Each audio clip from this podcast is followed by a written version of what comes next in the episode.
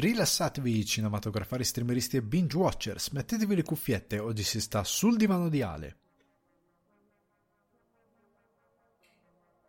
Il pezzo che sentite in sottofondo è So There Are No Fuck Buddies di Sibau e io sono Alessandro Di Guardi, trascendentale presentatore di Sul Divano di Ale che vi ricordo potete trovare su Spotify, iTunes, Apple Podcast, Google Podcast, Deezer, Amazon Music e Budsprout. Se volete supportare Sul Divano di Ale le mire di espansione per un giardino zen migliore potete farlo offrendomi un cappuccino su Buy Me Coffee slash Sul Divano di Ale. In questa puntata di Sul Divano di Ale vi offro un contenuto ricco di buone nuove da spacchettare. Andiamo con ordine, dando spazio in copertina al riassuntone del CinemaCon, evento dedicato ai esercenti nordamericani, ma utile a capire cosa avverrà nel corso dell'anno e anche oltre. Vi anticipo qualcosa, il cinema riparte alla grande e non è solo cinecomic, anzi c'è molto altro. Non vi anticiperò altre news, come ad esempio il confermato sequel di Kung Fusion, ma vi sparo direttamente alle recensioni che tra Oriente e Italia portano un po' di mestizia. Parto da un anime, Komi Can't Communicate, dedicato a raccontare le piccole sfide di una ragazza stupenda, venerata dai suoi compagni di classe, ma affetta da una sindrome di ansia sociale molto grave facendo su e giù per il noodle orientale, arriviamo allo spaghetto italiano e parliamo di La Svolta, film Netflix che si tira un po' i piedi da solo, con un titolo adeguato ma al tempo stesso poco calzante. Torno alla rubrica Primavera in Oriente per parlarvi di Bubble, film d'animazione che conferma un insolito sospetto. Il 2022 non è gentile con i film che parlano di bolle. Chiacchiere, domande e argomenti frizzantini vi aspettano in questa puntata di Sul divano di Ale. Bentornati o bentrovati sul divano di Ale, ragazzuoli e ragazzuole. Come state? Come state? Questa settimana io sono abbastanza energico, sono insolitamente energico. Sto registrando di sabato sera, è una cosa insolita. Generalmente resisto la domenica sera e quindi se, se capita qualcosa, sicuramente capiterà qualcosa di incredibile di domenica. Non sarà ovvi- ovviamente voi che, as- che, ascoltate di lunedì o durante la settimana, non vi troverete questo evento incredibile che sicuramente capiterà di domenica. No, ma scherzando, sono sicuro che No, non lo dico, non, non, posso dire sono sicuro perché poi capita e quindi non, non, sono sicuro. Lasciamo stare. Sta di fatto che sono piuttosto eh, energetico perché ci sono delle, delle, belle cose in questa puntata, perché arriveranno delle cose belline nelle prossime puntate e nei prossimi progetti, eh, perché nonostante una bolla di recensioni fatta come detto in introduzione, in parte, non in toto, di mestizia, però c'è tanto altro di bello. Ho ritrovato un po' delle energie. Sapete cosa mi ha ridato energie? Ne ho parlato in live eh, lunedì scorso su Twitch, magari questo lunedì se passate belli numerosi alle 21.30 in live su Twitch si parla anche di altre cose. Ho ritrovato un po' di, di, di spirito ritornando a guardare un po' di anime. Ne ho tanti sulla lista. È, è stato un anno di riscoperta dell'anime. È una cosa che voglio esplorare a fondo magari anche su, su Cinefax. Magari scriverò un bel pezzo per Cinefax per dare anche ordine ai pensieri perché la scrittura è più riflessiva del flusso di coscienza, che è quello che faccio in podcast, per quanto ci sia una scaletta, però il flusso di coscienza è un attimino più, eh? È un attimino più spedito. Parlando di flusso di coscienza, devo ringraziare eh, tutti quelli che sono andati ad ascoltare le puntate dell'arcade di Ale, nonostante sia stato un setback sabato scorso, perché eh, non ho pubblicato la puntata, però questo sabato è arrivata e ho parlato di sei remake che videoludici che vorrei. E è un sorta di volume 0, volume 1 se volete, prossimamente sicuramente ne porterò altri eh, di remake che vorrei per il mondo videoludico perché c'è tutta una discussione dietro, però vi ringrazio perché comunque avete accolto molto bene, alcuni anche uno dei ragazzi che mi ha fatto una domanda questa settimana mi ha ringraziato per aver portato eh, sul divano, eh, scusate, l'arcade di Ale per aver ripreso il podcast di gaming, che è anche quello un progetto in divenire che si sta evolvendo, che farà i suoi passi molto più veloci, eh, come sul divano di, di, Ale tenderà a correre un po' più velocemente nelle prossime settimane e quant'altro, e quindi mi, mi fa veramente piacere anche perché col passare delle settimane riprenderò più spazi, quindi più possibilità di videogiocare, avrò un attimino degli spazi dedicati, dedicati per fare certe cose, quindi aumenterà la cura che posso andare a infondere a, anche a quel tipo di progetto che non è il mio ehm, goal finale, è uno dei progetti che vorrei riportare con molta forza a curare molto da vicino, però ecco, non è il mio, eh, il mio a 360 gradi al 100%. È una cosa che mi piace tantissimo, che ho fatto in passato, che voglio sinceramente ritornare a seguire come l'account, l'arcade di Ale su Instagram dove pubblico news e cose. Eh, comunque Grazie per aver ascoltato la puntata che è uscita questo sabato, grazie per aver ascoltato le scorse puntate, grazie per se vorrete ascoltare la mia opinione su Sifu, che ho recensito e la puntata uscirà mercoledì o è già uscita se magari state ascoltando questo podcast il mercoledì stesso o un giovedì, chi lo sa. E comunque trovate anche questa recensione. Poi arriveranno anche sul canale ovviamente con le tempistiche diverse, con anche il contributo video e quant'altro, però tant'è. Vi ringrazio comunque. E mm, parte dell'energia, appunto, dicevo, le ho ritrovate perché c'è stato questo processo di ritorno agli anime. Ne, ne ho parlato appunto in live perché hanno un, un'energia diversa e questa settimana ve ne consiglio uno che ha un'energia molto particolare, però ne parliamo dopo. E vi, vi ringrazio anche per...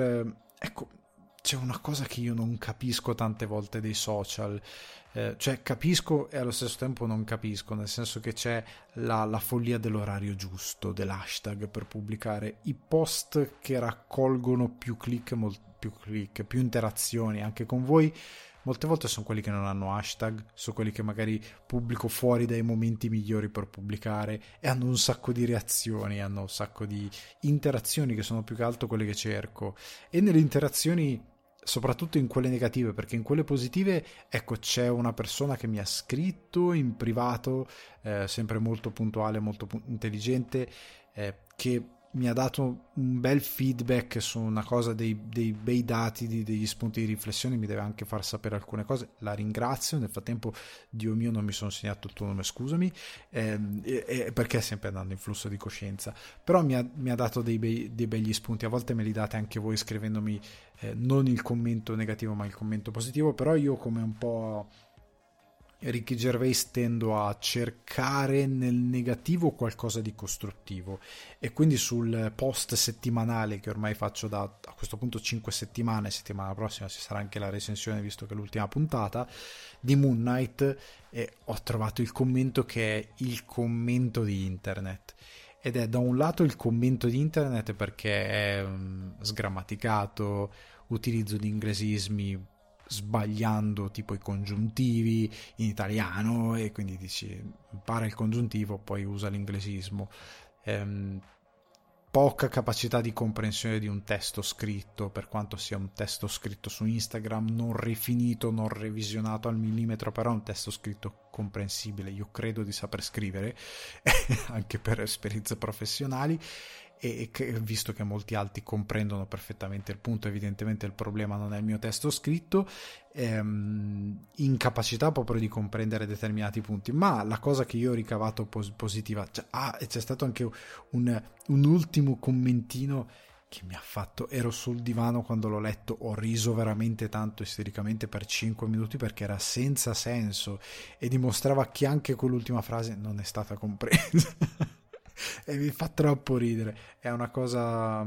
Eh, Gervais ha fatto gli spettacoli su, sulle risposte su Twitter e queste cose completamente illogiche. Questo non era così illogico, però mostrava tanti problemi. Uno dei problemi, ho già anticipato nelle storie, che porterò in un video per il canale YouTube, quindi sarà un original perché qua sul podcast ne ho discusso un miliardo di puntate fa con una riflessione diversa. Questa volta voglio fare una una riflessione più a 360 gradi che non lasci fuori nessuno e riguarda l'idea orribile e terrificante e aberrante riguardo blockbuster o cultura pop in generale, che sia questo intrattenimento pop al cinema, televisione, fumetto. Ovviamente cercherò di stare tra cinema e fumetto, perché quello è l'argomento principe, però veramente il modo in cui questo, questo intrattenimento viene interpretato con ecco questo personaggio non aveva era chiaro non avesse idea di cosa volesse dire la parola blockbuster. E non è l'unico è un, è un problema il fatto di non sapere il significato delle parole e dei termini è un problema non solo riguardo l'italiano ma è un problema proprio diffuso anche quando si parla di cose specifiche. Cioè io tendo io non utilizzo un termine del quale non sono del quale non conosco esattamente il significato. Cioè io quantomeno prima vado a guardare se proprio ho un dubbio, cavolo, no, non è più come diceva Beppe Severnini in uno dei suoi libri, non è più il tempo pre-internet dove anche scrivere un articolo era difficilissimo perché dovevi andarti a cercare l'enciclopedia che magari ti togliesse un dubbio, dovevi andarti a cercare il, l'Atlante se cercavi qualcosa di geografico che ti togliesse un dubbio, non devi andare più a cercare un manuale di cinema se stiamo parlando di cinema e toglierti un dubbio, è molto più facile il double check anche delle fonti, eh, delle, delle, parole stesse, del, magari se non sei sicuro riguardo una parola, allora, oh cavolo, aspetta, questa, questo termine non so se è corretto, lo vado a vedere.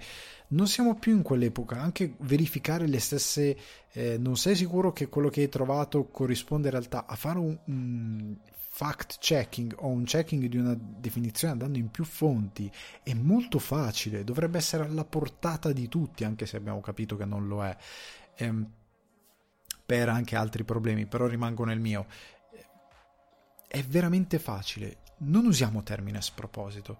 E questo però nel caso del cinema è prima di tutto un problema non tanto della terminologia blockbuster, ma proprio di come si interpreta l'idea di blockbuster interpretazione poi sbagliato, di che significato si dà proprio in modo molto spocchioso sia da parte della critica sia da parte del pubblico di blockbuster, di intrattenimento pop, frasi del tipo vabbè ma è un cinefumetto, cosa ti aspetti? Vabbè ma è un blockbuster, cosa ti aspetti?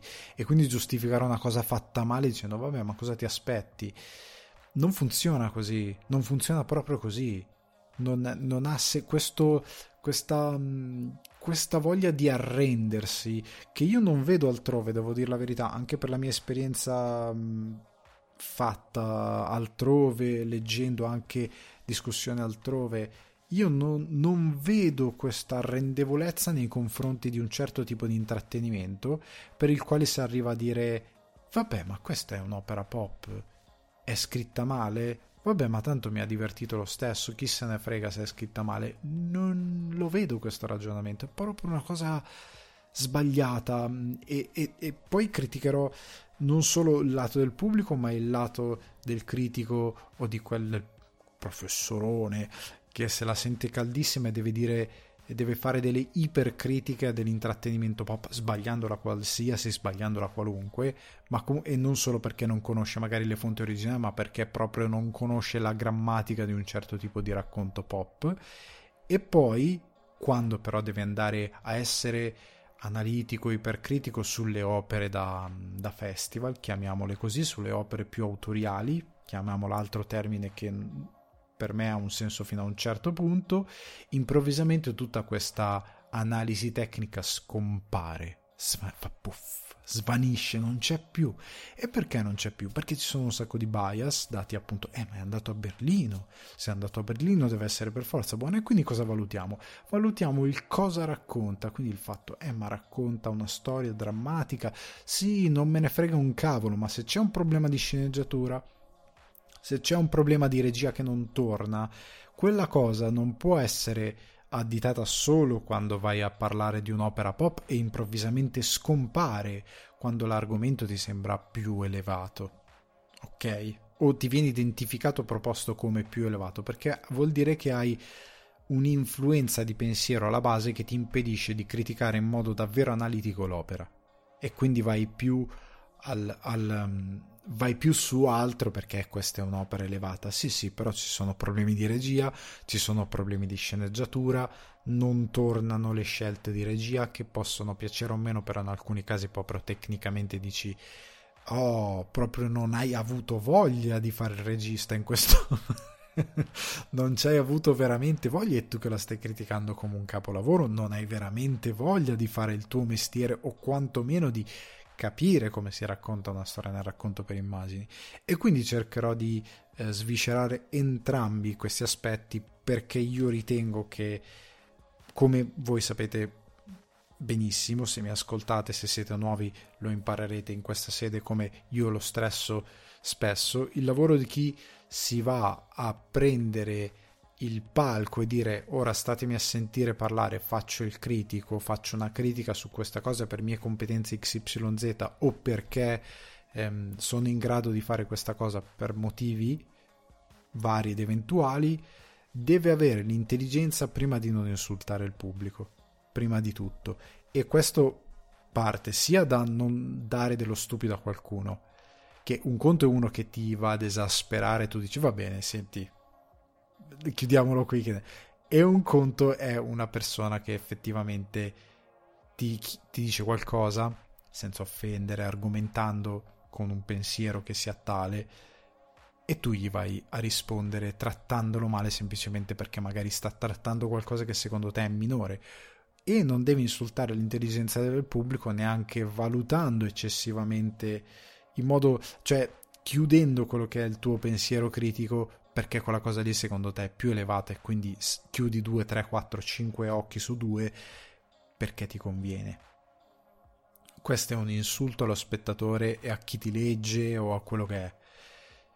Il critico deve avere un, un ehm, nel, per quanto sia relativamente importante il suo ruolo e siccome un privilegiato a fare un lavoro, a fare un mestiere, se lo fa come mestiere o comunque se lo fa come passione, a occuparsi di una cosa che non tutti possono fare, che non tutti hanno la fortuna di trasformare in mestiere e che comunque non è direttamente una forma d'arte, ma è una forma di analisi di opere che, altre, che è comunque importante, ma che non è primaria tanto quanto è realizzare un'opera e avere qualcosa da dire, ma è una, una diventa quasi didattico e siccome diventa una, un'opera didattica, quella del, del, di chi fa delle analisi o di chi fa delle recensioni, a meno che non scelga di fare puro intrattenimento e quindi fa come tanti su YouTube che semplicemente intrattengono ma non danno grandi analisi, ecco, devi però prestare, dare al pubblico la sua dignità, non lo de- devi trattare come uno stupido,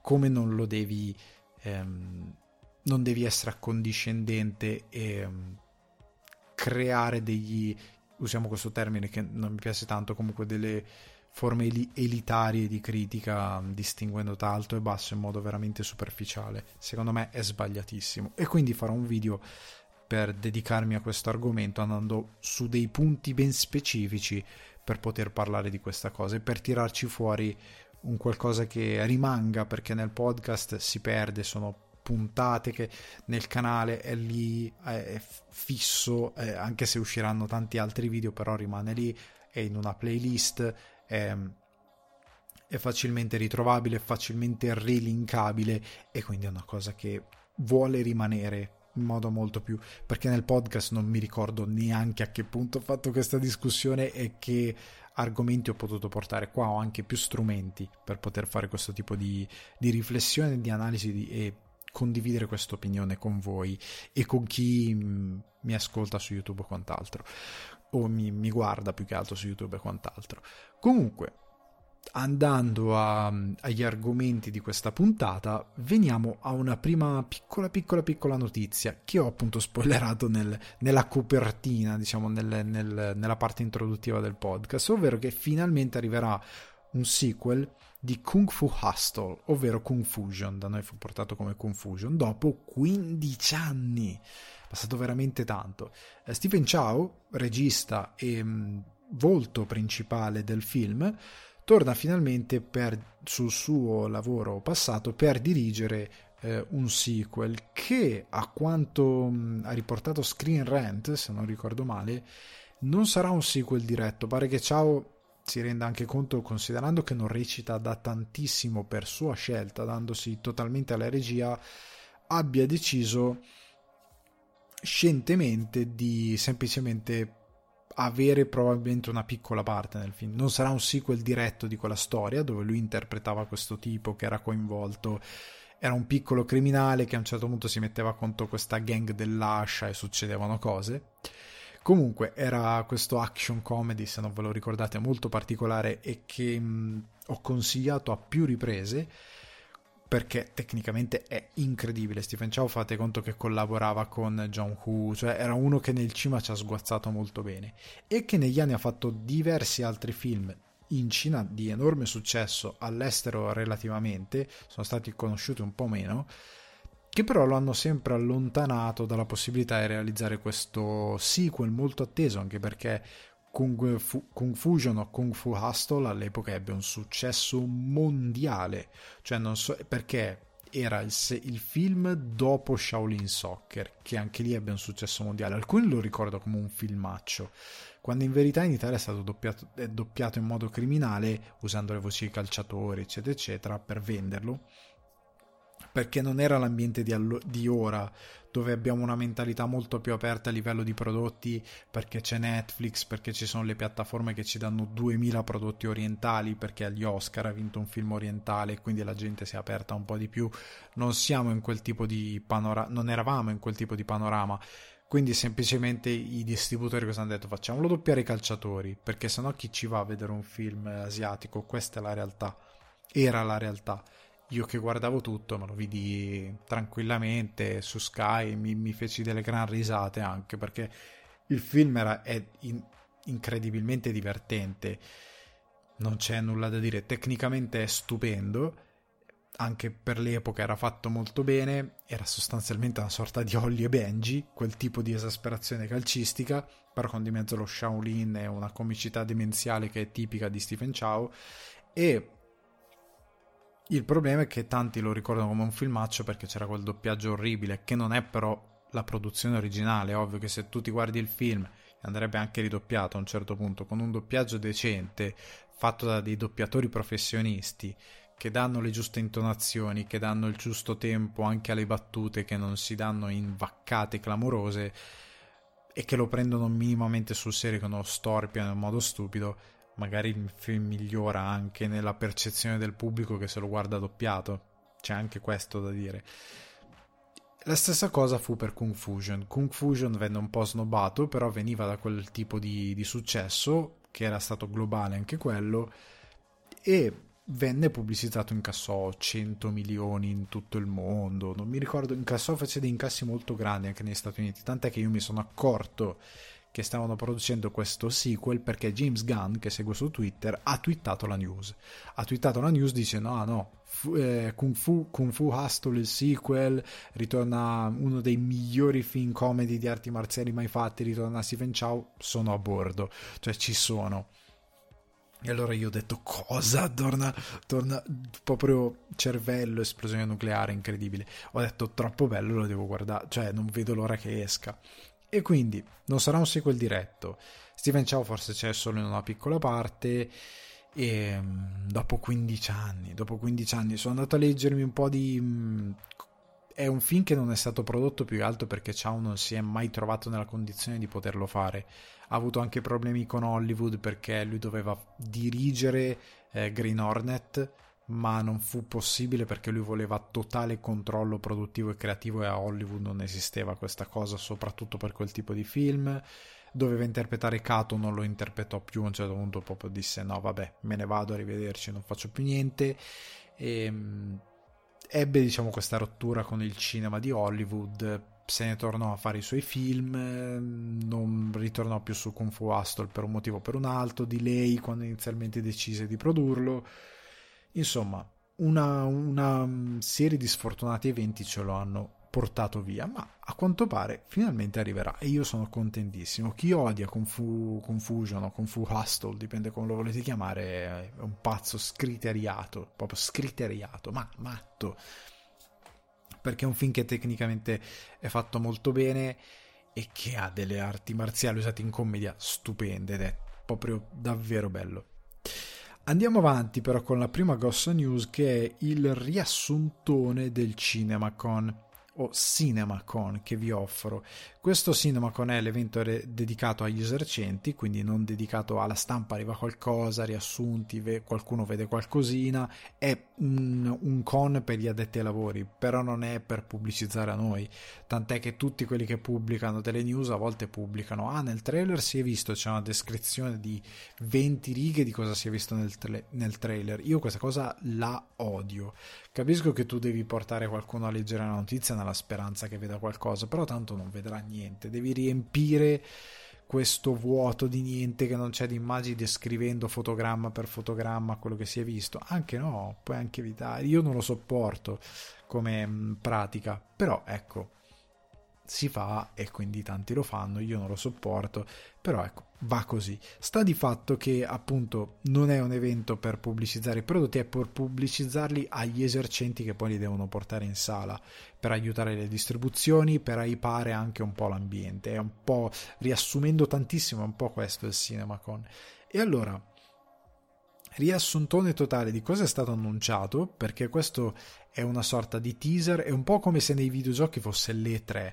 Chi non sa nulla di videogiochi, l'E3 è una convention che tra l'altro quest'anno salta, che avviene tutti gli anni d'estate e si annunciano tutti i grossi titoli dell'anno o che devono arrivare da parte delle varie software house e quant'altro. È più o meno questa cosa qui il CinemaCon. Viene tramite però dedicata agli addetti ai lavori, è come se loro facessero una convention per i publisher e non per il pubblico, ok? Però sono due sistemi diversi e non si possono paragonare. Comunque era per spiegarvi più o meno che cos'è. Il CinemaCon ha anche questo ruolo di annunciare un po' cosa uscirà, in modo tale che comunque girano voci su cosa esce, cosa arriva, di fare un po' un sunto anche per annusare che area si respira quell'anno e che si respirerà magari anche negli anni dopo perché alcuni progetti sono, come vedrete da alcuni titoli, più ad ampio respiro, cioè magari sono in pre-produzione o sono semplicemente annunciati, serve un po' per dare dimensione e polso di cosa arriverà in sala. Partiamo da Sony con questo riassuntoni, confermato Venom 3, ci sarà il terzo capitolo di Venom, non commentiamo, Ghostbuster Afterlife che non ho ancora visto, confermato anche qui il sequel, Bullet Train, il, l'action di David Leach, eh, mostrati i primi 20 minuti, eh, ha ipato tantissimo il pubblico, è impazzito per Brad Pitt che fa botte e tutto questo cast di star che fa botte, io non vedo l'ora. È The Woman King, è un film epico con Viola Davis e mm, sembra molto figo, a quanto pare eh, ha riscosso un buon, uh, un buon, feedback, ha ricevuto delle buone impressioni da chi era in sala, perché anche questo è il metro, se gli esercenti sembrano gradirlo, se sembra avere un buon riscontro, perché comunque gli esercenti alla fine sono un po' pubblico, sì, sono degli addetti ai lavori, ma sono un po' sono i rappresentanti più alti del pubblico, cioè sono quelli che poi portano a tutti le opere, lavorano con le distribuzioni, quindi fanno, sono i nostri rappresentanti come spettatori, ecco, diciamola così. Poi Sony ha detto, ha dato un titolo, un volto e una dimensione ai suoi sequel di Spider-Man, un nuovo universo, Into the Spider-Verse che sono Spider-Man Across the Spider-Verse, che sapevamo già si sarebbe intitolato così, e del quale sono stati mostrati 15 minuti di animazione incompleta, perché il film è ancora in lavorazione, tant'è che è stata spostata la data di uscita, questa è una notizia di qualche settimana fa, e Spider-Man Beyond the Spider-Verse che era quello che era stato annunciato come Part 2, perché all'inizio era stato detto saranno Spider-Man Across the Spider-Verse Part 1 e Part 2. In verità Part 2 si chiama Spider-Man Beyond the Spider-Verse e mm, tutti aipatissimi da, che, da quel poco che hanno visto pur con l'animazione incompleta ehm, è piaciuto molto, si è parlato di una quantità enorme di personaggi che compariranno tra le due pellicole. Sta di fatto che ci sono molte aspettative e io vorrei dire, considerando il primo capitolo che è meraviglioso, tra tutti i medium è il miglior film di Spider-Man mai fatto, il migliore, quindi co- come non avere grandi aspettative. Passiamo al lato Disney. Disney poca roba.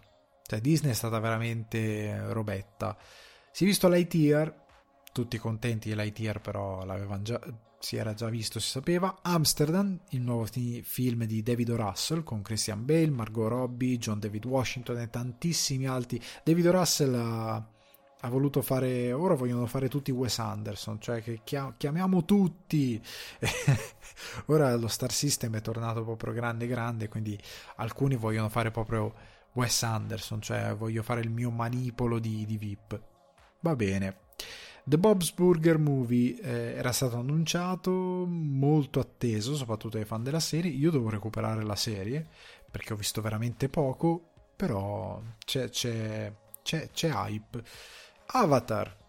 Avatar, finalmente questi sequel di Avatar tanto pianificati. James Cameron ritorna con la sua opera.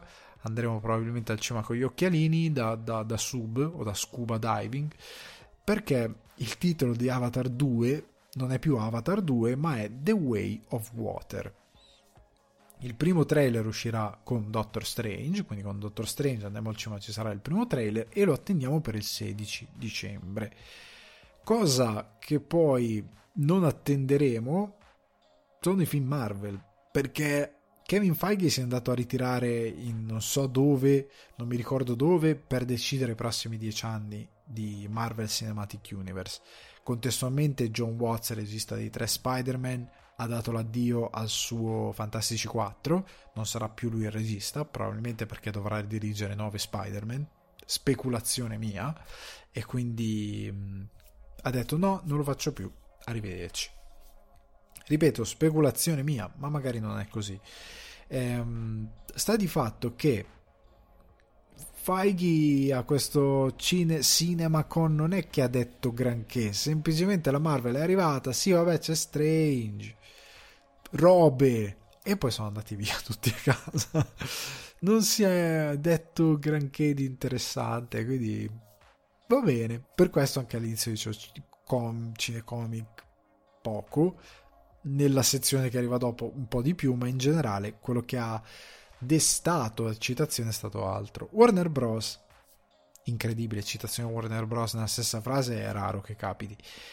The Batman, confermato il sequel, Matt Reeves ovviamente torna alla regia con Pattinson che torna nel ruolo dell'uomo pipistrello, The Flash pare è stato mostrato altro, il costume di Keaton pare aver colpito moltissimo chi era presente alla, alla, alla dimostrazione, mi viene da dire, no, alle prime immagini di The Flash nonostante il casino con Ezra Miller che ogni settimana si fa denunciare da qualcuno Black Adam in arrivo il 21 ottobre 2022. Reazioni relativamente mm, interessate. Un, ha ricevuto a quanto pare anche qualche critica da, da, quello che è stato mostrato. Diciamo che c'è stato un mite interesse nei confronti di Black Adam.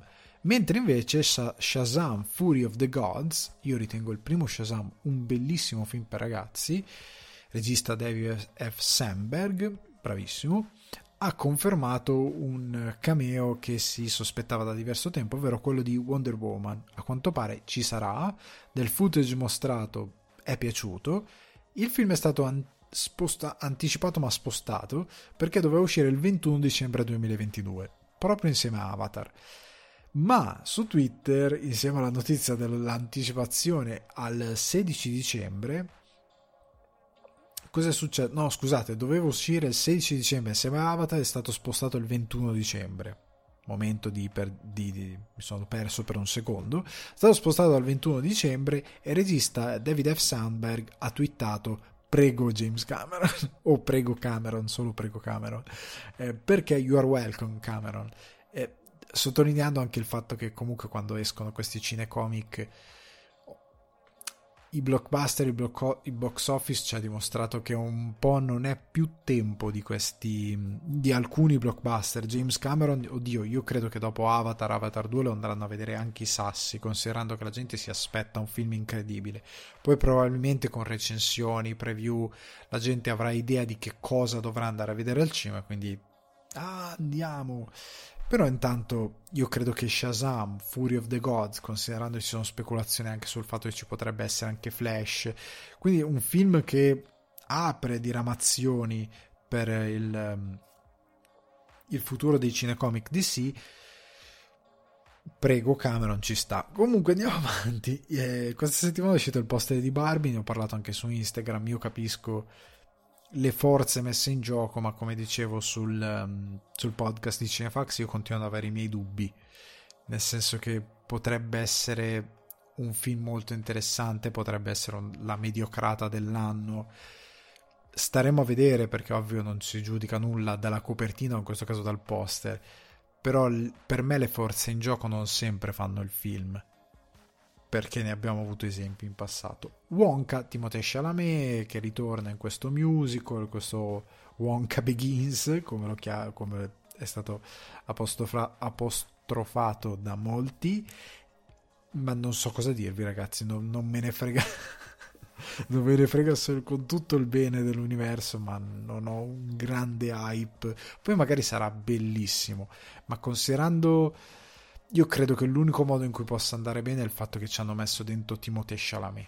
Ma se questo, cioè Timothée Chalamet poi anche lui ha criticato, no, non farò mai un cinecomic, hai fatto Dune e Wonka, tra i due il peggiore credo come scelta a priori è ovviamente Wonka, perché non, è una favoletta che ha molto relativamente qualcosa da dire, che ha dato tantissimo in passato e che credo non abbia più moltissimo da dire, però sono felice di essere smentito eh, perché se arriva qualcosa di interessante al cinema è sempre bene quindi speriamo mi smentiscano. Elvis l'adattamento eh, l'adattamento cosa sto dicendo? Questo biopic di Buzz Lurman anche qua colpito molto gli esercenti tutti felici e poi c'è stato l'evento di Don't Worry Darling di Olivia Wilde salita sul palco stava presentando il suo film attesissimo e poi le hanno consegnato i documenti per la custodia dei figli lì sul palco e, e, tutti hanno parlato solo di quello, non del film che si aspetta tanto perché sembra un'opera molto interessante e spero che i distributori redimano il fatto di aver distribuito e pubblicizzato malissimo il suo Booksmart sia negli Stati Uniti che nel resto del mondo, che era un'opera prima meravigliosa. Sta di fatto che questa cosa dei, della consegna dei documenti del divorzio sul palco, che è una cosa che eh, si tende a fare negli Stati Uniti c'è una pratica molto particolare, quindi se ci sono difficoltà questi funzionari giudiziari che devono consegnare questi documenti pubblicamente a una persona per dare idea che ci sia questa cosa in corso, eh, per dare inizio all'iter di, di magari divorzio, in questo caso di custodia dei figli, devono riuscire a, dare, a, fare questa consegna per come sono le leggi e molte volte le persone sono sfuggenti. Se ti vuoi togliere la cosa dai piedi è meglio farla in un momento in cui non si possono ri- sottrarre o rifiutare. Se sta facendo uno speech è pubblico è, è, un po' una cosa vigliacca però funzionerà sicuramente quindi io credo sia andata così. Ovviamente l'ex marito eh, non ne avrà saputo niente. È una cosa che ha fatto il funzionario giudiziario e lui che cosa ne poteva sapere. Quindi era ovvio che non ne sapesse niente. Comunque veniamo al cinema. Don't Worry Darling. Io lo aspetto tantissimo. La reazione è stata positiva di chi era, era presente quindi lo aspettiamo. Veniamo però a Universal, Universal che cerca fortuna, cerca fortuna risuscitando i Minions con The Rise of Gru. E non so cosa dire, Jurassic World Dominion e, e che sono, cioè, sono, due operazioni molto facili a livello di quindi l'esercente si è frugato le mani così ha detto ah benissimo money give me the money perché Minions The Rise of Gru è, è ovvio che andrà a vederlo chiunque, compreso il sottoscritto. Jurassic World Dominion a me non, personalmente non mi becca mai più Jurassic Park, mai più. Io ragazzi al cinema mi sono visto il, il primo no, primo credo di essere stato troppo piccolo credo fossi troppo piccolo per averlo visto al cinema, ma i successivi, il secondo, il terzo, quell'altro con Chris Pratt, quegli altri con Chris Pratt, tutti e due li ho visti al cinema e uno dei due in una sala 4D è stata l'esperienza più brutta della mia vita a livello cinematografico. Non mi becca più, cioè non mi becca più. Questo è il film che guarderò a casa un sabato sera che non ho vo- o una serata che non ho voglia di fare niente. Questo sapete che film è? È il film che personalmente, poi ognuno fa quello che gli pare. Questo è il film che io so- sono andato, mi sono allenato, ho avuto una giornata di lavoro pesante, quello che è, quello che è. Ho fatto tanto, ho fatto tanto, sono stanco, sono distrutto dalla vita. Eh, e, se, e, sera, e sera finalmente metto a letto il piccolo nano, lo metto a letto, lo, lo, lo situaziono nella sua culla, usiamo dei termini a caso, situazione nella sua culla e, e io non ce la faccio. Questo può, può cambiate gli scenari può, potete ritrovarvi anche voi. Uscire non se ne parla, non ci avete voglia, volete stare a casa, o se avete anche vent'anni, no? Serata, non ce la fai, gli amici vi dicono dai esci, Gigio esci, e tu no, guarda, sì, non ce la faccio. E voi siete in questa situazione lì che diciamo, non, oggi la vita mi ha sconfitto, oggi. Voglio fare una cosa tranquilla proprio tranquilla. E allora dico: Oh, cosa hanno messo su Netflix, Sky? Quello che è hanno messo Jurassic World Dominion. Sarà una roba con dinosauri che gridano l'alfabeto, Pratt che fa cose, sparare, musica di Jurassic Park che parte. Va bene, me lo accollo, me lo accollo e prima di fare quella roba lì fai come la solita situazione fantoziana, birra gelata o se, se una cedrata, quello che volete, qualcosa di gelato da bere e un, un piatto di qualcosa veramente zozzo, quale sia qual, quello che volete, quello che volete. Ve lo mettete io quando proprio perdo le speranze, non le speranze, ma quando ritorno al mio stato brado, da... io non mangio neanche nel piatto, io a volte metto la pasta nelle... non perché magari a volte tanta, a volte anche perché ne faccio in più perché voglio fare magari il maiale perché quella giornata deciso di fare il maiale, però lo metto in una ciotola, in un'insalatiera in un'insalatiera. Come anche quando mangio a volte, tipo dico va bene, faccio la fettina di carne o la carne e l'insalata. Io metto tutto, taglio la carne, la butto nell'insalata e viene una cosa abominevole. Fate quella cosa lì, mettete, vi abbracciate l'insalatiera con la forchetta e mangiate e vi guardate il film. Quello è per me Jurassic World Dominion al cinema, a meno che io non diventi schifosamente ricco e ho occasione di fare quella cosa al cinema, io non lo vedo. Cioè, a, me, a meno che non ci sia un'occasione particolare, ti, ti invita Chris Pratt al cinema e ti dice, ah, vieni a vederlo, allora vado. Altrimenti, ragazzi, io ho dato tantissimo a questa, a questa IP, tantissimo, e è giunto il momento di dire goodbye per quanto riguarda la visione al cinema. Quello che viene dopo è molto più interessante. È Nope, Nope di Jordan Peele il mio eroe personalmente, uno dei miei eroi cinematografici degli ultimi anni, che ha parlato del film, ha detto che è stato girato in 65 mm IMAX, cosa molto allettante per i nerd del, del formato cinematografico e de, delle specifiche tecniche, ma ha detto soprattutto una piccola cosa, ovviamente è stato confermato che si tratta di alieni, gli alieni sono nel mezzo, però ha anche eh, confermato che cioè, ha anche detto qualcosa riguardo al titolo, che non spoilerà nulla della trama, è relativo proprio all'esperienza di guardare il film. Lui ha sostanzialmente detto che, eh, cito, eh, leggo un virgolettato, mi piacciono i titoli che siano allineati a quello che prova il pubblico e che riflettono su quello che stanno pensando e provando mentre sono al cinema. Quindi sostanzialmente lui cosa ci sta dicendo? Che Nope, quindi eh, Nope tipo No Way, vuol dire tipo no, cioè no, dai, no, dai, è tipo così, nope, oppure eh, vuoi fare questa cosa, nope, no, non c'è nessuna speranza che io faccia questa cosa, no, non esiste proprio, si potrebbe t- per trovare una traduzione che non sia schifosamente letterale, tipo non esiste proprio. E, ehm, ed è quello che lui si aspetta che il pubblico pensi nel momento in cui guarda il film. Lui guarda il film, la cosa è completamente assurda e fuori di testa come sono i suoi film e il pubblico dice nope, nope, pensa questa cosa.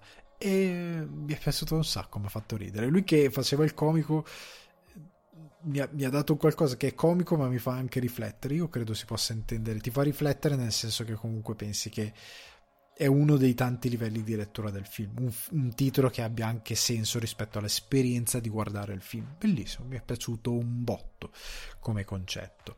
Andiamo avanti sempre parlando di Universal con Beasts, un film con Idris Elba che a quanto pare caccerà animali o sarà cacciato da animali selvatici, non si sa molto, e Ticket to Paradise con George Clooney e Julia Roberts che si riuniscono per questo film e ehm, tutti felici, tutti contenti perché sembrano film che possono portare gente al cinema. Paramount, veniamo a Paramount.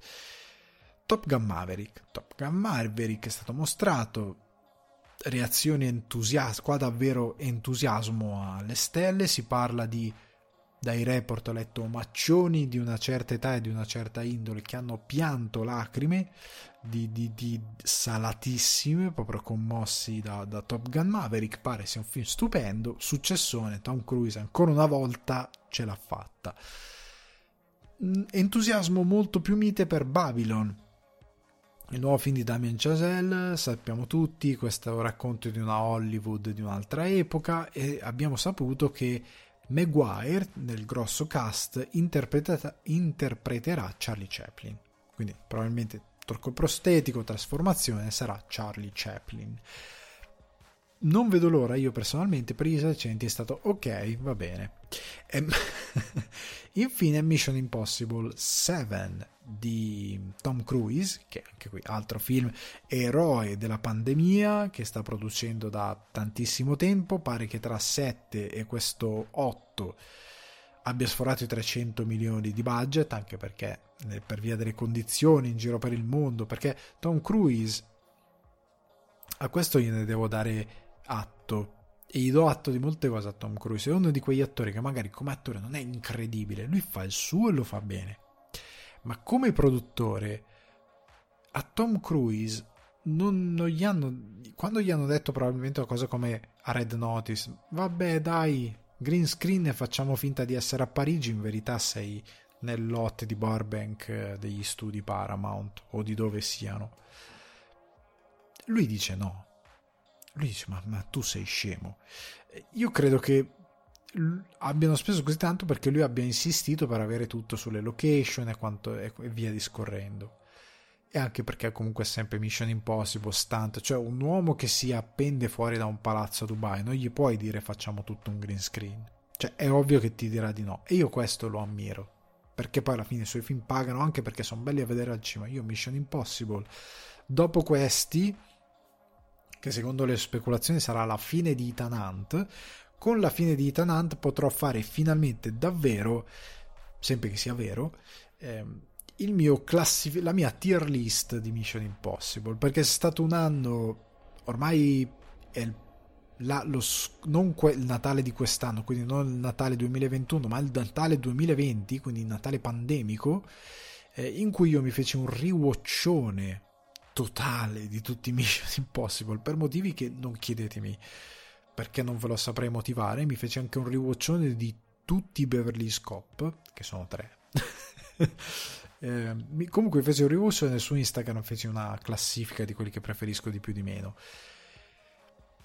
Si sarà da fare questo mestiere. Però quello che è stato detto è che Mission Impossible 7 si intitolerà Dead Reckoning Part 1 e quindi seguendo la, questa, questo trend dato anche precedente da Harry Potter e quant'altro, il part 2 sarà il Mission Impossible 8 e anche per questo che si intensifica l'idea Dead Reckoning che sia la fine di Ethan Hunt, anche perché il buon Tom Cruise, per quanto sia gagliardo a livello fisico, non ha più 34 anni, non ne ha più neanche 40, non ne ha più neanche 50.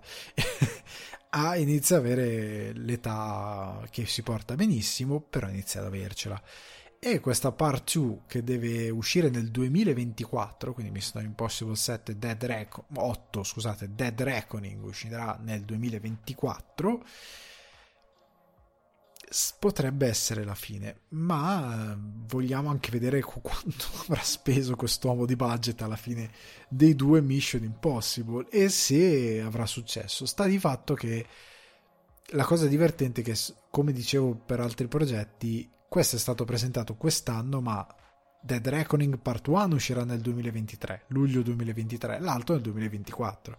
Quindi l'anno prossimo, a questo punto, staremo parlando ancora di Mission Impossible 7 e Dead Reckoning, magari con un trailer, per dire. Andiamo avanti.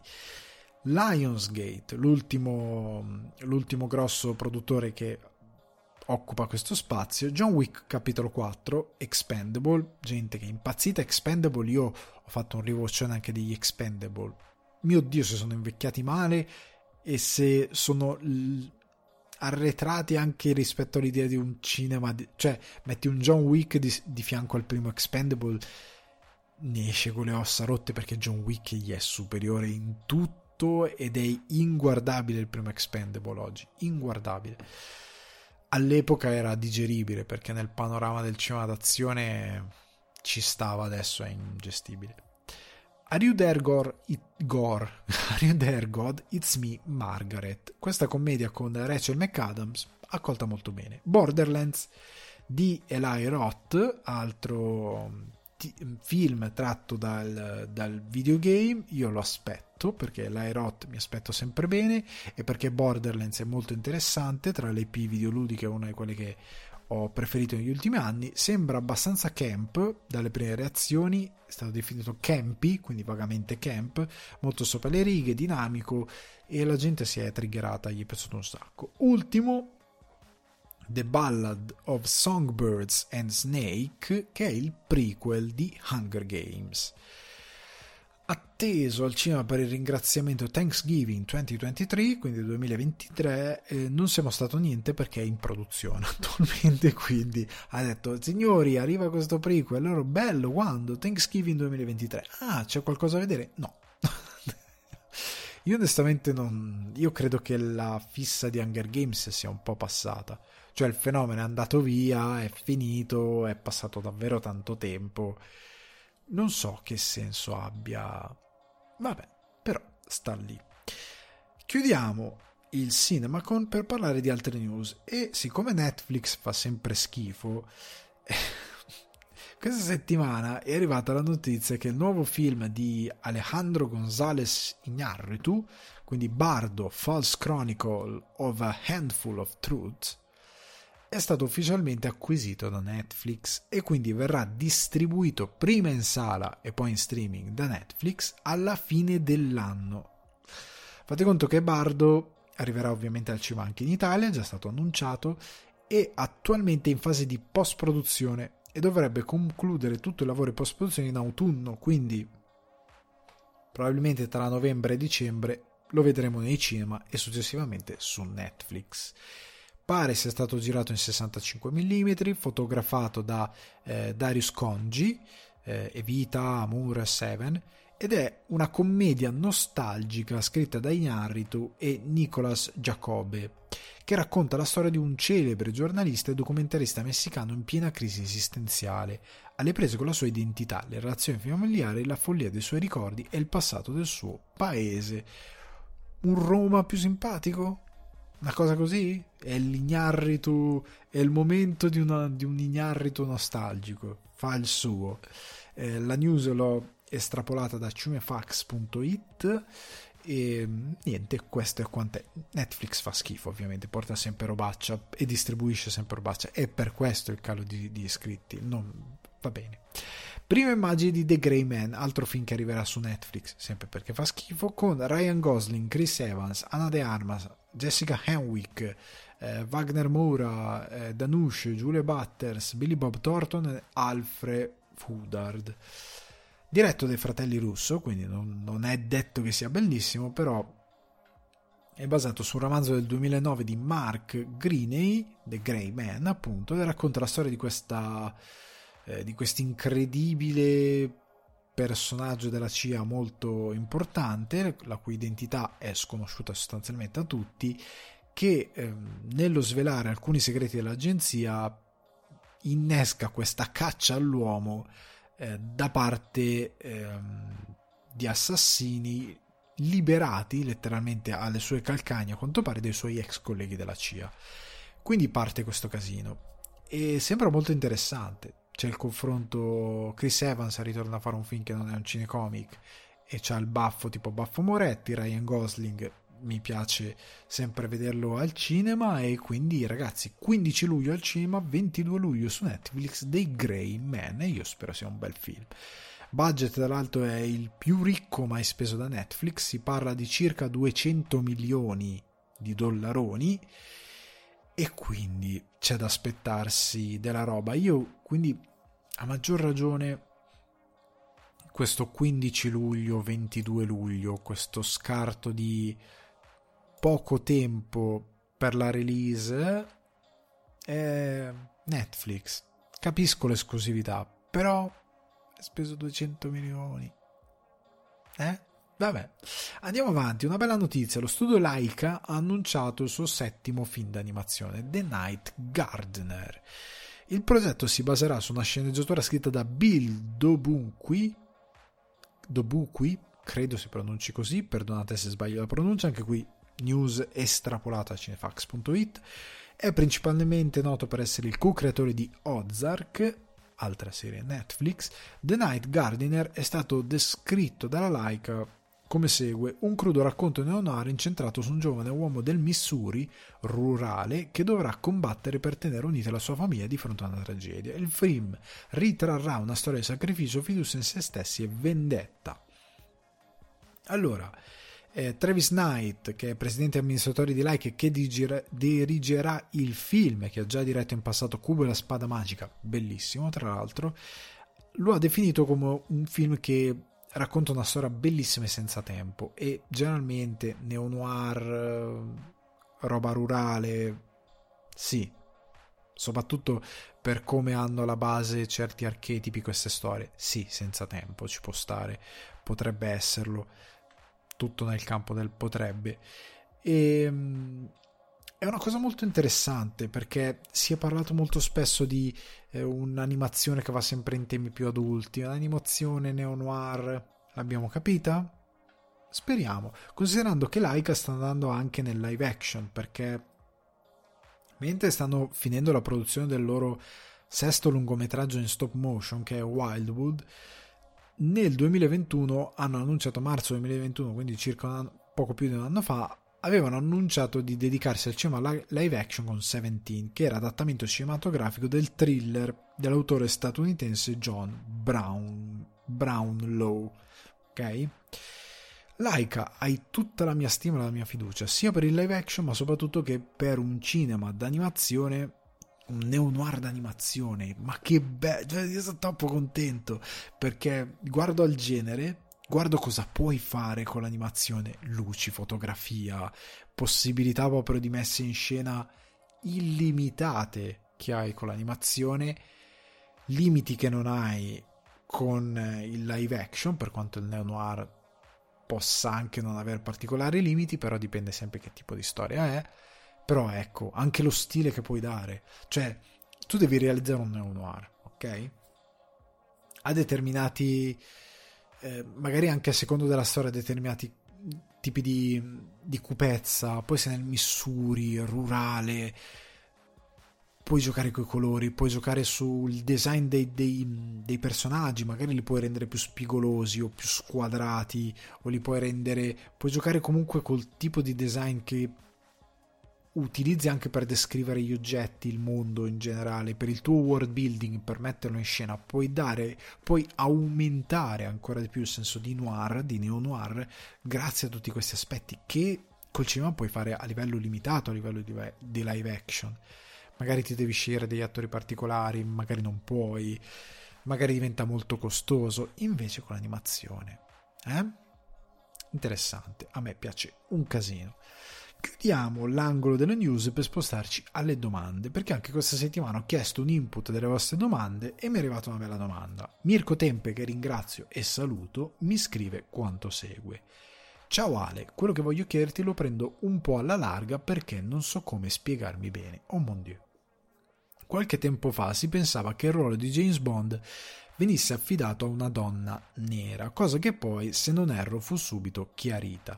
Quello che voglio chiederti è perché secondo te piuttosto di creare nuovi più nuovi personaggi per figure femminili si preferisce usare delle idee o dei personaggi già esistenti? Era una domanda, mi sono incantato. Quindi quello che voglio chiedere è perché secondo te piuttosto di creare nuovi più nuovi personaggi per figure femminili si preferisce usare delle idee o dei personaggi già esistenti?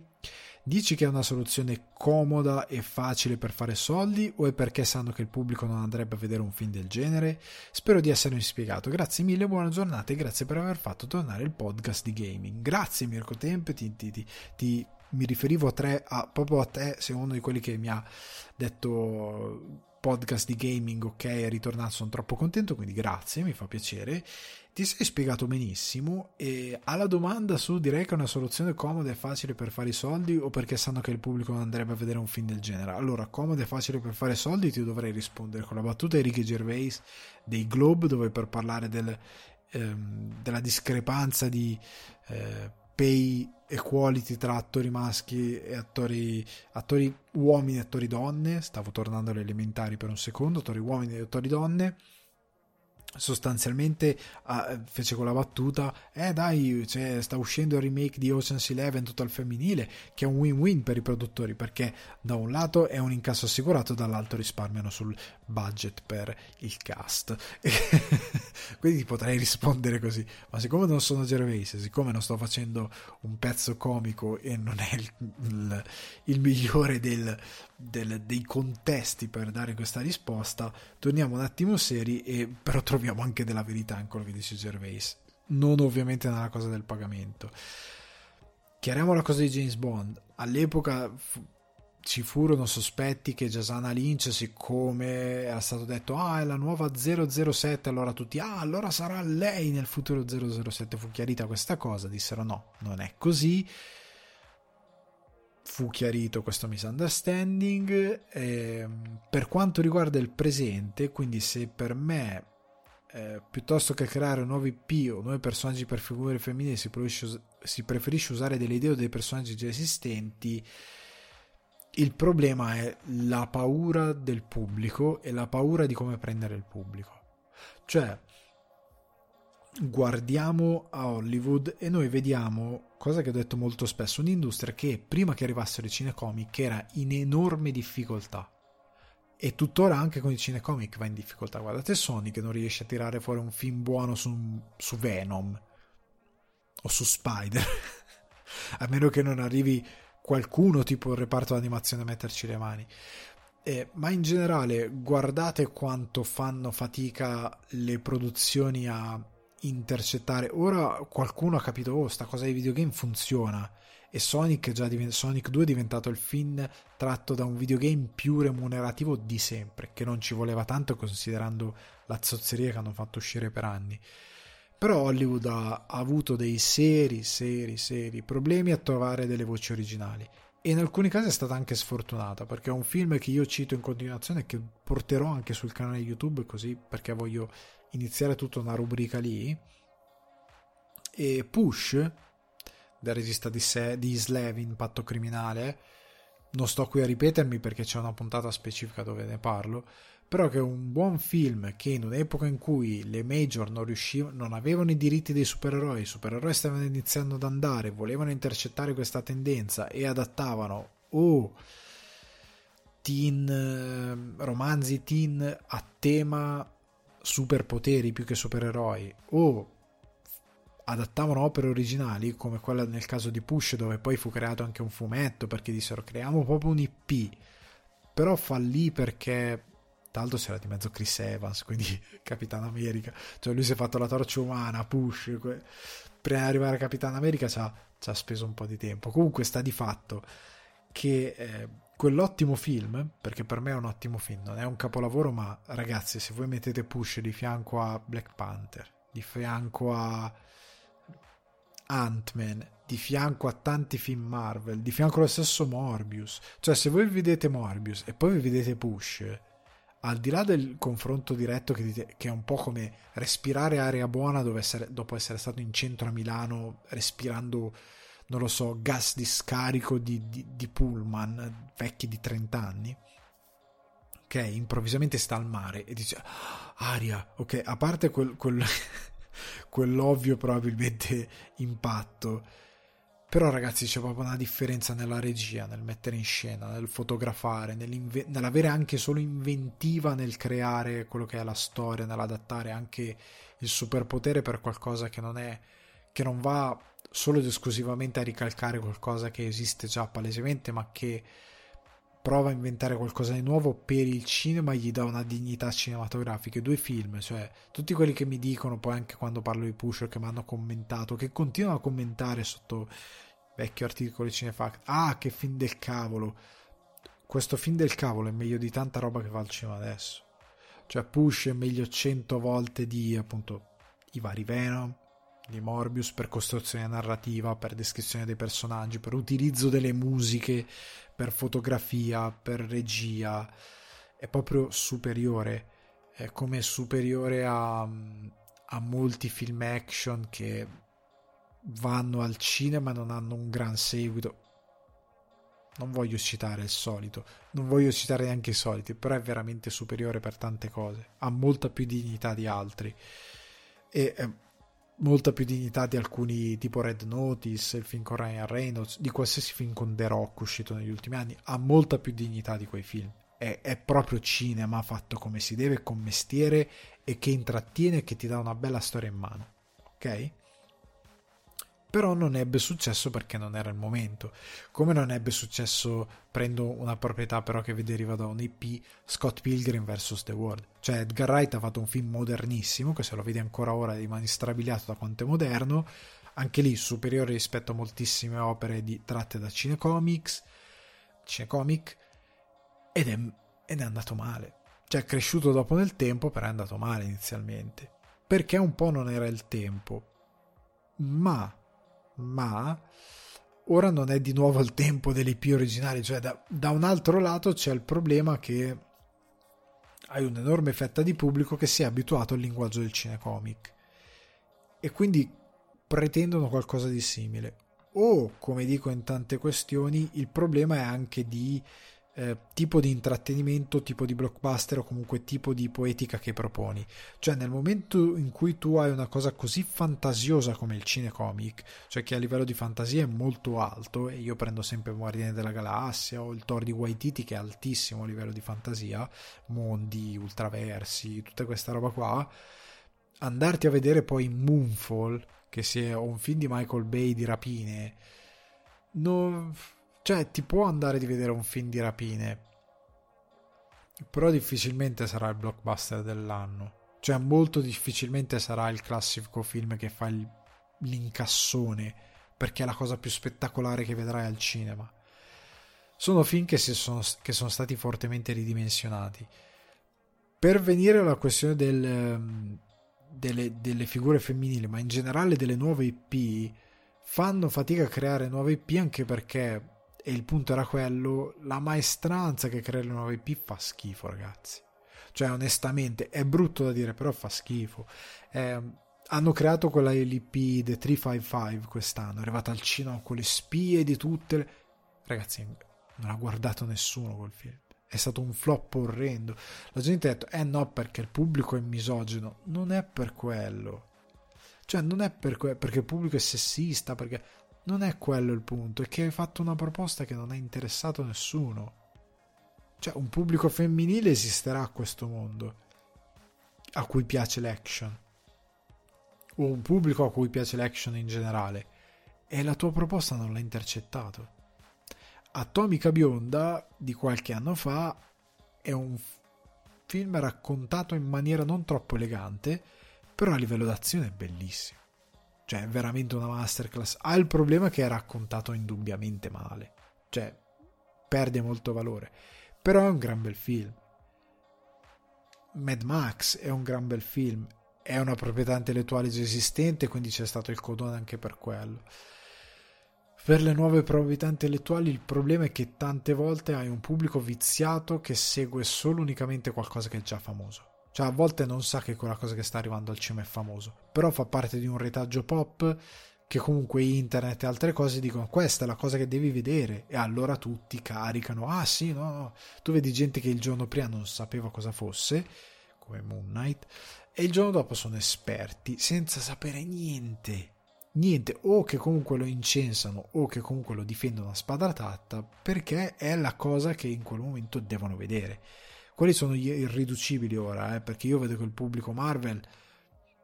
Eh, ma sto Moon Knight non è... Cioè, non tutti hanno questa convinzione da fuga psicogena che sia bellissimo. Tanta gente dice, madonna, però ragazzi, non ci avete messo ne- davvero nessun impegno.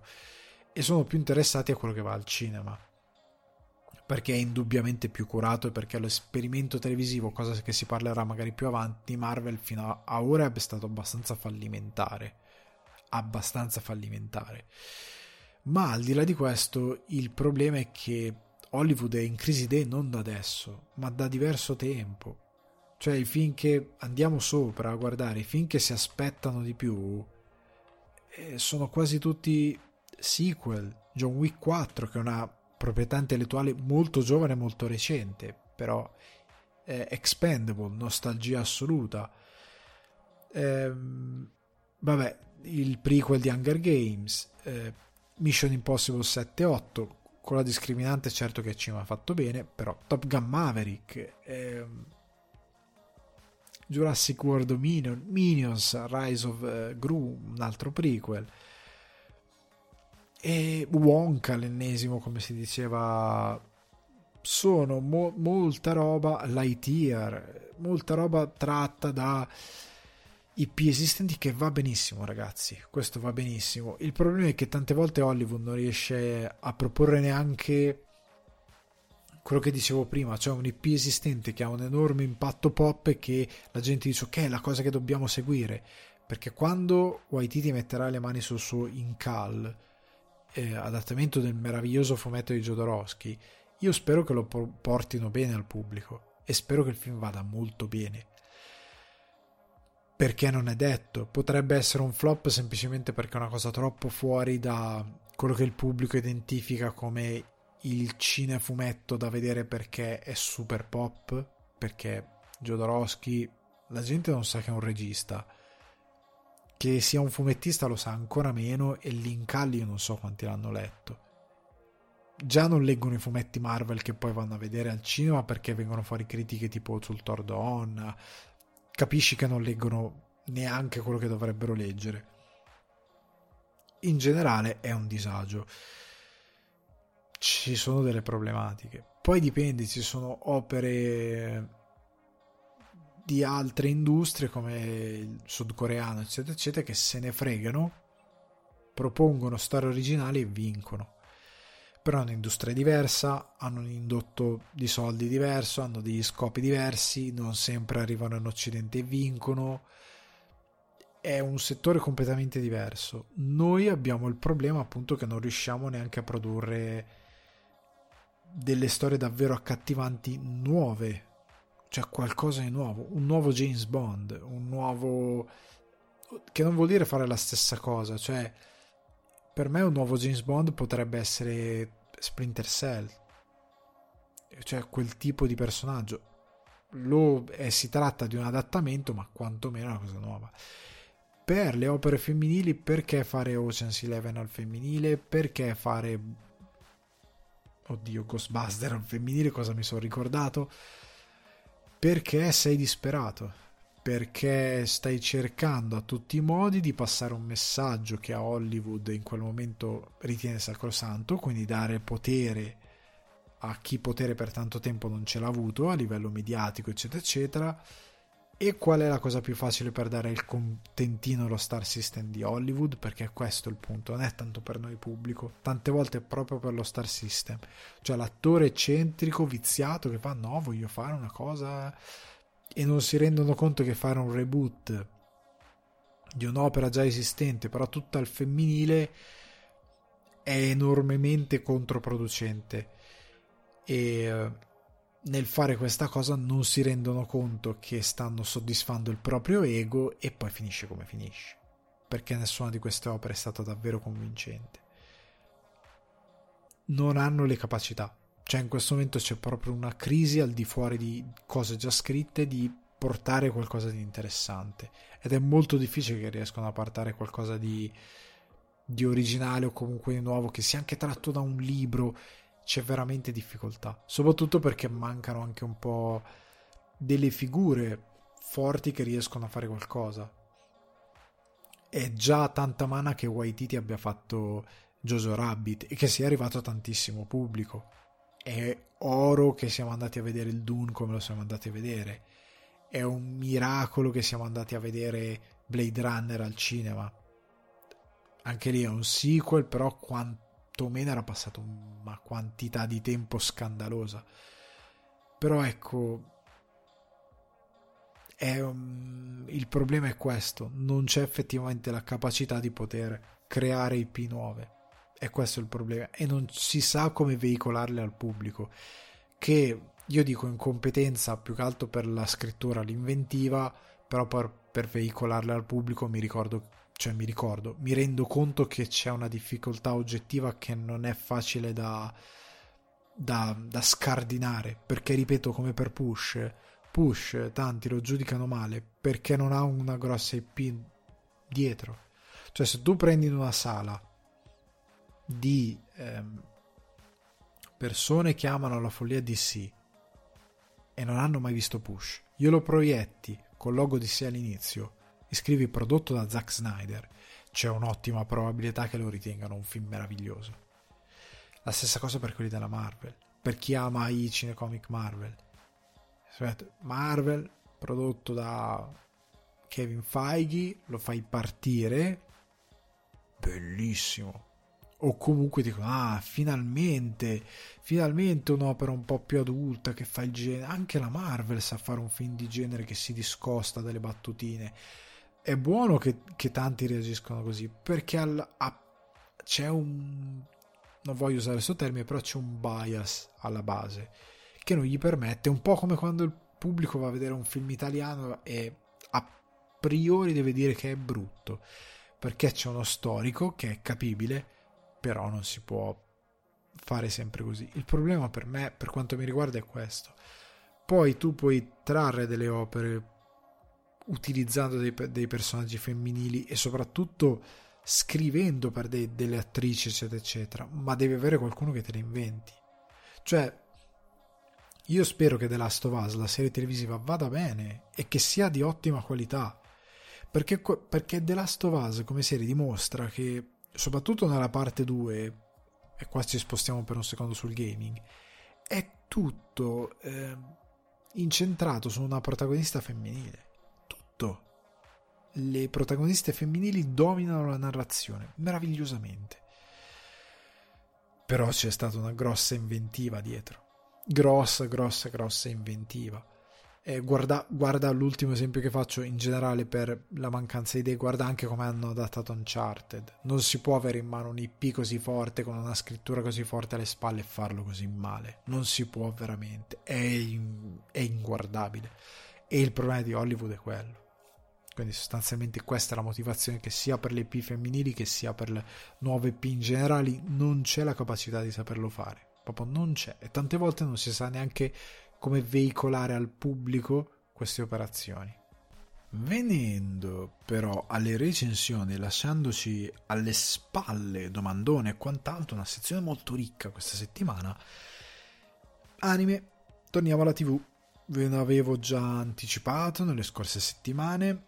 In introduzione vi avevo parlato di Mestizia, per chi mi guarderà su YouTube non vorrà dire niente questa cosa, ma nel podcast avevo già introdotto che la parte delle recensioni sarebbe stata dominata dalla mestizia, quindi dalla tristezza, eccetto per, un, per, un, per un'opera. E l'opera è questa, che è Comi Can't Communicate. Lo trovate su Netflix, si intitola proprio così, non ha un titolo italiano che io sappia, è tratto dal manga di eh, Tomohito Oda, regia di Kazuki Kawagoe, sceneggiatura di Deko Akao.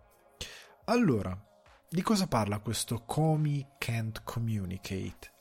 Allora, parla semplicemente di questa ragazza, Komi, che va in questa nuova scuola come quest'altro ragazzo. Noi all'inizio conosciamo per primo il nostro protagonista principale che è Tadano, che va in questa nuova scuola superiore, una scuola superiore molto particolare, molto prestigiosa e molto esclusiva, perché prende solo dei personaggi un po' particolari, eh, perché ha una selezione, uno stile di selezione particolare che non vi sto a spiegare, comunque che ra- raggruppa personaggi eccentrici e Tadano conosce questa ragazza Komi, che è bellissima, bravissima in quasi tutto quello che fa, è praticamente una dea in terra per esagerare anche come da adolescenti si trattano determinate situazioni, che è una cosa che, che sia in Giappone, in Giappone viene estremizzata con determinate cose, che sia in Italia succede. La ragazza incredibile che tutti venerano, che si muove per il liceo come una leggenda vivente, come una dea, e che però ha un problema, che soffre di una sindrome di ansia sociale molto acuta, molto aggravata e quindi fa fatica a comunicare. Però questo Tadano, che è un ragazzo molto sensibile, per quanto medi- medio, è medio man giapponese praticamente, per quanto mediocre, ha un enorme cuore e riesce a comunicare con questa ragazza bellissima e da lì scopre che lei ha un obiettivo, quello di farsi 100 amici. E da lì parte questa serie su Netflix trovate i primi 12 episodi ma stanno iniziando a pubblicare anche i episodi successivi di quella che è la nuova diciamo formalmente stagione. C'è già l'episodio 13 se non ricordo male però la prima stagione è 12 episodi tant'è il dodicesimo episodio occhio che c'è un altro paio di scene extra quindi magari vi skippate i titoli code se non li volete vedere ma c'è un paio di scene ci sono un paio di scene extra molto carine.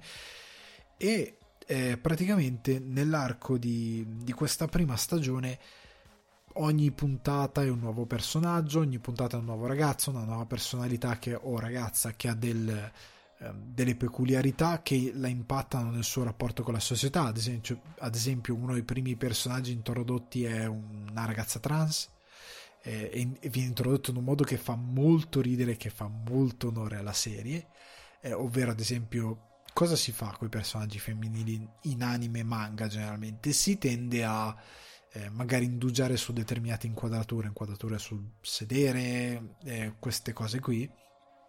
E viene fatto anche qua, in questa puntata in particolare. In altre puntate questa cosa va incredibilmente a scemare perché non è il focus. Però in questa puntata, nell'introdurre questo personaggio, questa cosa viene fatta. E è molto interessante per il tipo di messaggio che vuole mandare perché la serie è molto sensibile nel o cerca di essere molto sensibile come credo sia il manga nel passare l'idea dell'ansia sociale. Ora ci arrivo. Comunque viene introdotta questa ragazza trans vengono introdotte tipo una ragazza che a livello caratteriale è abbastanza annientata lei fa la cagnolina di quello che è popolare lei è proprio una, una sorta di subdula eh, subdo, non subdula, succube, scusate, succube di chiunque popolare, di chiunque lei ammira, in questo caso Komi, eh, la ragazza stalker ossessionata, che tra l'altro è palesemente... No, oddio, palesemente, perché adesso mi sto, sto confondendo solo se è bisex o è lesbica, perché lei è proprio innamorata di Komi, però è una mezza stalker. Eh, Tadano è base, è un, un, essere umano modello base, però anche lui ha certe insicurezze perché alla fine è molto timido, abbastanza introverso, eh, non è uno che spicca, ecco il suo problema è quello. Ogni personaggio è un po'... Usiamo un termine brutto, ma usiamolo per economia di linguaggio, danneggiato in un modo o nell'altro a livello caratteriale, o semplicemente in alcuni casi non sono danneggiati, ma sono semplicemente diversi rappresentano uno spettro di quello che è l'esperienza umana. Ecco, forse questo è, è la, il termine che ha più senso, è la descrizione che ha più senso utilizzare piuttosto che danneggiati, perché in alcuni casi sì, sono danneggiati, perché se tu vuoi fare solo il succube di qualcun altro, eh, devi chiaramente rivedere un po' il perché non è sano per te. Però in alcuni casi invece sono semplicemente personaggi che rappresentano lo spettro della nostra esperienza come esseri umani e che però devono riuscire a in un periodo orribile come quello dell'adolescenza a venirne fuori come la stessa Comi che deve riuscire a lei proprio ha una forma d'ansia talmente grave che non riesce proprio a parlare. Si pietrifica non riesce a parlare con gli altri. E ovviamente come dicevo prima la serie estremizza tantissimo prima di tutto per farti ridere, prima di tutto per tenere un tono leggero, prima di tutto per permettersi di avere un certo ritmo che faccia scorrere bene le puntate e che non appesantisca troppo l'argomento. Cioè non c'è mai il momento super drammatico, no, perché non c'è questa cosa super drammatica che piace ai giapponesi, è tutto molto leggero. Però dove deve pungere, pungere, dove deve dirti qualcosa di importante, dice qualcosa di importante perché il focus è quello di dare una sfida nuova ogni puntata a Komi in modo tale da esplorare il tipo di ansia sociale sua, il tipo di ansia che possono avere i personaggi che la circondano e quindi le sfide che possono avere anche chi le sta attorno, ma in particolar modo di aiutare a descrivere determinate situazioni, di evitare a scardinare determinati stereotipi, come il fatto che lei è la più bella in assoluto della scuola, tutti la venerano, ma in verità ha un grosso problema alle spalle. C'è anche nel suo essere simpatico, io ci ho visto quest'idea di... Infatti, siccome come adolescenti l'età dell'adolescenza è disastrosa e terribile, fa anche un po' schifo, cerca anche in modo un po'... eh, modo un po' simpatico eh, di farti capire quanto a volte siamo cattivi come adolescenti eh, di quanto a volte siamo superficiali perché lei è messa su tutti un piedistallo perché è bella. Perché è bella perché è perfetta. Ovviamente questa cosa è, esagerata per, per darti un esempio migliore perché sarebbe facile darti qualcuno che soffre di ansia sociale che è un, più comunemente identificato come un perdente.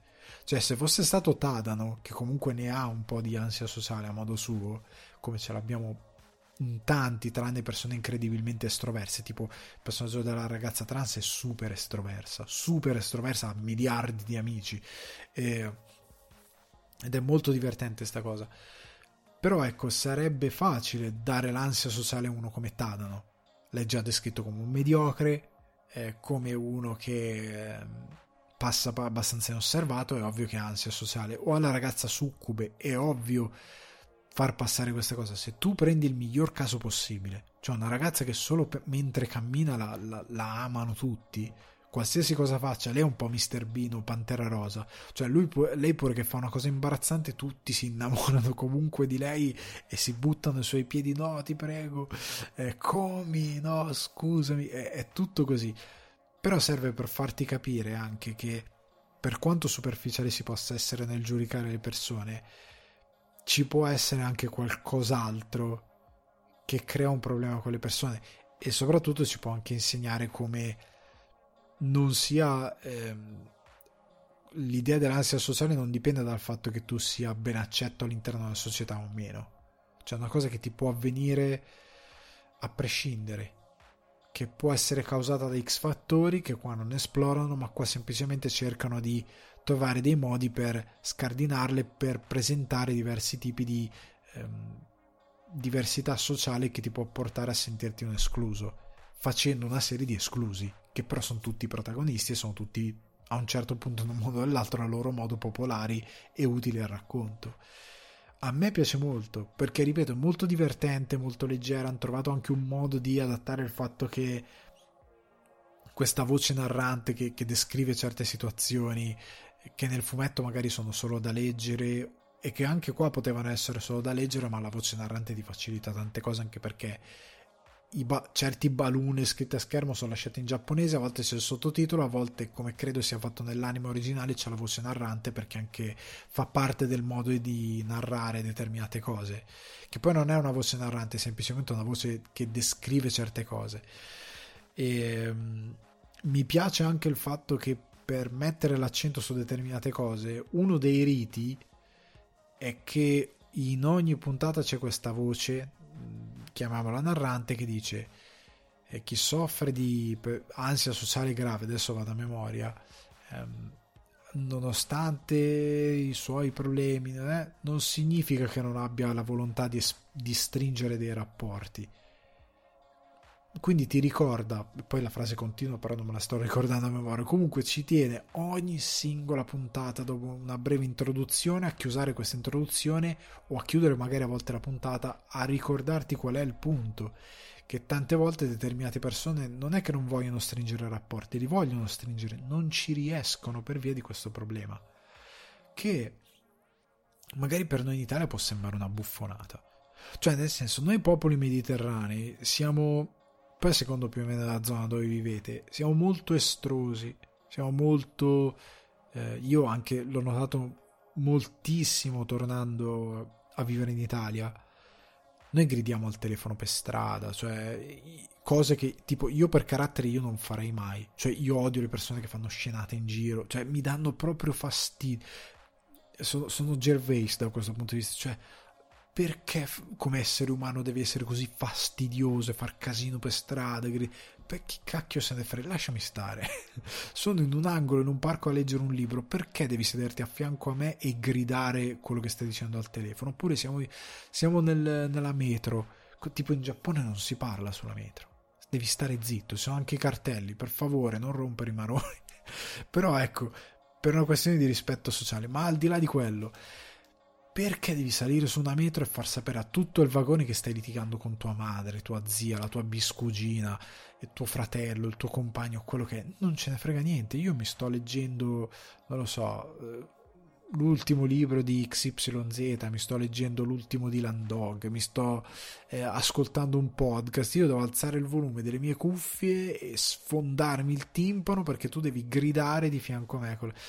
Io quelle cose lì non le sopporto. Comunque, noi siamo un popolo molto estroso. Eh. In Irlanda, tipo, l'ansia sociale c'è tantissimo, tantissimo. E si vedono episodi di. Io ne ho vissuti 2000, ne ho raccontati forse anche nel podcast di eh, ragazzi che non riescono a interagire con delle ragazze o viceversa, ma non a 16 anni, in età anche avanzata. Eh, io racconto sempre questo esempio, io in palestra mi sto allenando, sono al sacco da box, sto allenando, vedo questa ragazza, classica ragazza Comi, modello Comi, molto appariscente, alta, capelli lunghi, coda, cappellino da baseball che passa qua da dietro al cappellino con la coda. E poi una che si allena molto, quindi con un fisico anche imponente che è difficile non notare la stavano guardando in tanti. Lei aveva bisogno del sacco da box, c'era solo quel sacco da box utilizzabile. Io sto finendo, finisco il mio sacco, lo pulisco perché lasciare il sacco sudato non è il massimo, secondo me. Io lo pulisco, anche se lo devi pigliare a pugni, però lo pulisco, vado da questa ragazza e dico ciao, ho finito, ho visto, vedevo che lo guardavi, se lo vuoi usare, usalo, te lo lascio.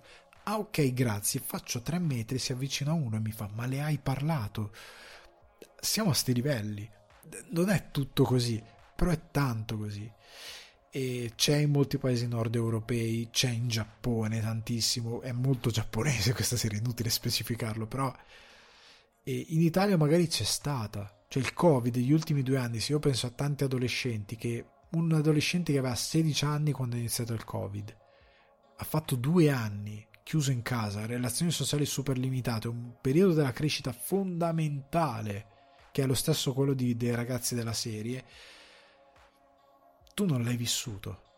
Tu non hai avuto modo di fare esperienza con certe interazioni che sono cruciali per la tua crescita. Magari c'è un po' d'ansia sociale, ce l'hai. Nel saper interagire fuori, non riesci a rapportarti fuori. Magari usi internet, ma non riesci con le persone a rapportarti. Cioè, a me è capitato anche ragazzi, eh, qua, back to Ireland, eh, che facevano fatica a usare Tinder. Non so cosa dire su Tinder. Cavolo, sei davanti a uno schermo, il tuo livello di ansia sociale è così grande. Sì, non mi sento di giudicarlo male. Però ecco, è giusto parlare determinate cose. Comic and Communicate lo fa in un modo ehm, molto affascinante, molto divertente, molto leggero, nel quale potreste rivedervi come no. L'ultimo appunto che faccio squisitamente tecnico è questo. Io sto avendo un po' problemi con le serie anime. Sono stato un po' forse viziato dal fatto di aver rivisto Evangelion, di aver, rivisto Demon, di aver guardato Demon Slayer lo scorso anno, che è bellissimo a livello di animazioni, però non sopporto il pressapochismo nelle animazioni. Capisco che alla fine stai facendo una serie che non ha grosse pretese visive, ma nel momento in cui mi, ha, mi, parte la opening, la sigla iniziale di Comic and Communicate, è uno stile d'animazione, mio dio che bello, l'uso dei colori, stupendo, sopra le righe, ma appunto perché sopra le righe si adatta a quello che vuoi raccontare, e poi nella, nella serie vera e propria vedo cose abbozzate, tipo oggi c'era una gara di corsa, c'era questo questa inquadratura dall'alto molto distante e le persone che correvano erano degli ovali allungati che si muovevano tipo stecchini. È inguardabile questa cosa. Non lo fare così dio mio. Come tanti inserti in eh, questa tecnica fusione tra 3D e animazione 2D che non funziona che è bruttina che si riconosce subito che spezza un po' E poi vedo quella opening fatta in una maniera straordinaria e anche la chiusura fatta in una maniera straordinaria. E dico, se facevate tutto come nella opening, era il mio anime preferito. anche perché acquista valore il tratto che decidi di dare, il fatto che ecco, gli anime io, io li amo, però so, tanti sono molto appiattiti, cioè Comic and Communicate ha lo stesso stile di altri 200 miliardi di anime e ha lo stesso pressapochismo nel, nei dettagli che poi fanno l'insieme, che poi tolgono valore di altri 200 miliardi di anime. E un po' mi dispiace, specifico, non è brutto da vedere. Tolgo ogni super didascalico, non è brutto la mia critica è sul fatto che guardo le opening che hanno, sopra, guardo la opening e poi la sigla di chiusura, ma in particolare la opening che ha uno stile di animazione meraviglioso anche per come usa la color palette e i colori, dico lo dovevi animare tutto così. lo facevi tutto così, era meraviglioso, perché poi anche possibilità di poetica diverse. E questa è la mia critica che faccio, questa la postilla, è una critica molto relativa perché poi la serie io la consiglio, è bella Altra postilla che devo fare però è un po' un disclaimer, non cercateci un, ehm, una serietà o un'autorialità o delle aspettative incredibilmente alte. Cioè, io tante volte vedo una follia, questo è un, è un po'... mi allontano un attimo da Comi, però per, vedo delle follie. C'è gente che si guarda un normalissimo shonen e si aspetta è uno shonen. È uno shonen. Non deve essere fatto male, non deve essere stupido, può essere triviale, può essere molto semplice, ma ha uno scopo di intrattenimento molto ben preciso, può essere più o meno rifinito, tipo Demon Slayer. È uno shonen molto evoluto rispetto a Dragon Ball, ovviamente, o rispetto a molti altri della categoria ma non ha l'intento di portarti a Berserk. Quella è un'opera molto particolare, non ha l'intento di portarti in qualcosa di anche più complesso e magari fuori dal genere stesso. È una cosa molto più semplice. Comic and Communicate non è a silent voice, non ha eh, la forma della voce, mi pare in italiano, non ha quella ricerca drammatica, non ha quella ricerca che ti dia un un certo appesantimento dei temi che sia non sbagliato ma semplicemente un po' più serioso sotto certi punti di vista. È molto molto molto molto leggero. È per è proprio un'idea di ok dobbiamo trattare questo argomento che è anche difficilino da trattare. Eh, dobbiamo comunicare a tanti ragazzi che si sentono non rappresentati. Dobbiamo passarlo s- s- possibilmente anche a tutti quelli che non gliene frega niente magari di di capire un determinato messaggio, a meno che non glielo usiamo un termine super semplicistico, impolpettiamo o impacchettiamo in una maniera simpatica in modo tale che entrino un po' in empatia. Comic and Communicate. Perfetto, funziona per tutti. Eh, quindi ecco, ripeto, non cercateci analisi troppo approfondite, non cercateci è molto semplicistico, però secondo me la porta a casa il risultato di quello che vuole fare, di quello che vuole passare. Divertitevi con questa serie.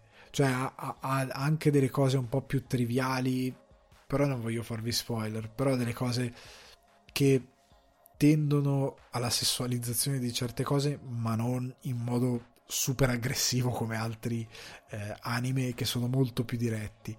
È molto più ingenua, la cosa è molto più buttata sullo scherzo e molte volte viene anche bloccata da altri personaggi, da cose Ecco, però divertitevi con questa serie.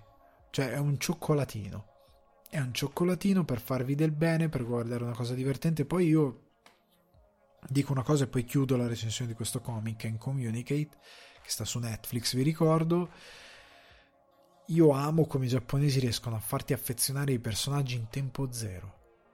Cioè, nel senso, è, il presente vive di folli che sono convinti che per presentarti un personaggio ti servono 500 episodi, da, ti serve una stagione intera da 12-6 episodi da 50 minuti per introdurti un personaggio. Comic and Community che ti presenta ogni personaggio in una manciata di minuti. Cioè gli stessi protagonisti, Tadano, lo capisci subito chi è. Komi lo capisci subito chi è. Poi hanno delle complicazioni che vai a esplorare dopo, ma li capisci subito chi sono. Tipo di Komi vai a conoscere i genitori e vedi magari da dove de- derivano determinate cose in modo anche che non ti aspetti. Eh, di Tada non conosci la famiglia, di altri personaggi voglio vedere se sapremo qualcosa di più, però li capisci tutti subito, immediatamente e hanno lo stesso valore di altri personaggi pop, non hanno complicazioni in più quegli altri personaggi pop che 800 ore, eh ma sta solo introducendo il protagonista, no, stai allungando il brodo senza motivo. E sei anche un po' un incompetente. I giapponesi hanno la capacità di realizzare che sia uno shonen di intrattenimento, che sia eh, un, un comedy, un dramedy come questo, che sia un, uno show teen, hanno la capacità incredibile di farti affezionare immediatamente ai personaggi. Cioè, io ho voluto subito bene a tutti i personaggi, mi è stato simpatico subito quello che compare un po' di me, mi sono piaciuti tutti subito ed è un enorme pregio per quanto mi riguarda, perché siano eh, anime romantici o quant'altro, funziona subito. Quindi, Comic and Communicate, Netflix, andate, andate e divertitevi, se, anche perché anche imparate qualcosa anche un pochettino su questo frangente, su questa realtà dell'ansia sociale che secondo me è giusto che se ne parli, magari entra anche nelle scuole, se non so quanto il problema esiste nella realtà nostra, c'è sicuramente, però è giusto parlarne. Andiamo avanti, eh, la prossima recensione qua iniziamo una lenta e inesorabile discesa. Eh, la svolta, Netflix, regia di Riccardo Antonaroli, sceneggiatura di Roberto Cimpanelli e Gabriele Scargone, cast Andrea Lattanzi, Brando Pacitto, Marcello Fonte e Ludovica Martino. Allora,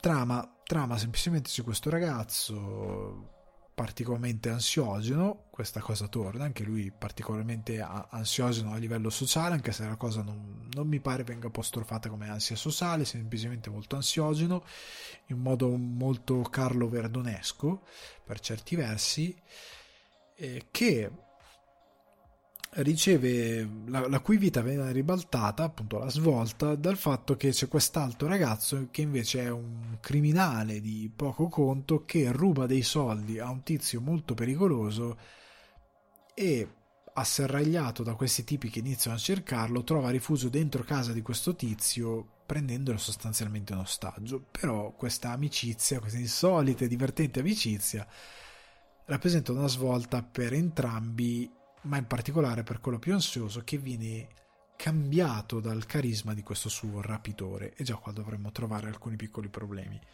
Allora, eh, premetto una piccola cosa per che, sia, che tu sia un critico, che tu sia una persona che semplicemente fa il lavoro per diletto, criticare magari anche aspramente un'opera non è sempre piacevole e non è sempre divertente.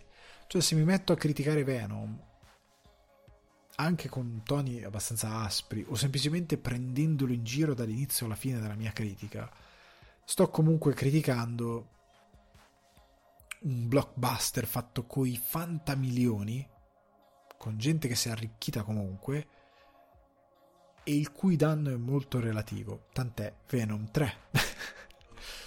E se mi metto a criticare in modo molto, molto aspro la svolta, sono un vigliacco. Perché comunque è una produzione molto bassa, in una realtà come quella della realtà produttiva italiana, che chiamarla industria è un'offesa alle industrie vere ed è una bellissima illusione ed è una vigliaccata anche perché è palesemente un film con un budget molto basso che sfrutta molto bene proprio grazie alla trama, perché la location è sostanzialmente una, barra due, è un pezzettino e basta così. E quindi la, la sceneggiatura, chi ha scritto la sceneggiatura, in questo caso Roberto Cimpanelli e Gabriele Scargone, se non vado errato, sono stati molto intelligenti perché hanno scelto una sceneggiatura che fosse aderente a quelle che sono realisticamente le possibilità di budget cioè, se io il, primo, il mio primo film scrivo una cosa ok, un po' troppo, con delle ambizioni, scrivo un film sci-fi, sto sognando a occhi aperti, ma che io sia italiano, ma che io sia americano anche. Cioè, non è che tu al tuo film d'esordio scrivi Blade Runner, tu probabilmente al tuo film d'esordio scriverai una cosa Memento, ok? O The Following, per citare uno che sa gestire alti budget, come Nolan. Girerai un film molto più nelle tue possibilità, pur rispettando una certa tua poetica. Quindi c'è anche dell'intelligenza dietro questa operazione, che è l'intelligenza anche basilare che mi aspetterei perché c'è una consapevolezza. Ok, il problema, tornando a monte, è che questo film purtroppo non posso non criticarlo per certe sue diciamo sfumature, per certe sue caratteristiche, ecco. Devo per forza criticarlo. Lo faccio a malincuore perché comunque ripeto, l'ambiente del cinema italiano è quello che è, le produzioni sono poco inclini a credere a certe operazioni. Abbiamo visto negli ultimi anni operazioni fallimentarissime, da La Belva a quant'altro. C'era quel thriller della radio, adesso non ricordo il titolo, che sono andate male. Andate male, non sono arrivate al pubblico, non sono piaciute a nessuno sostanzialmente e hanno tantissimi difetti. E questo la svolta purtroppo si unisce un po' al mucchio perché se l'idea di base mi poteva interessare, il problema è che poi viene portata avanti molto male.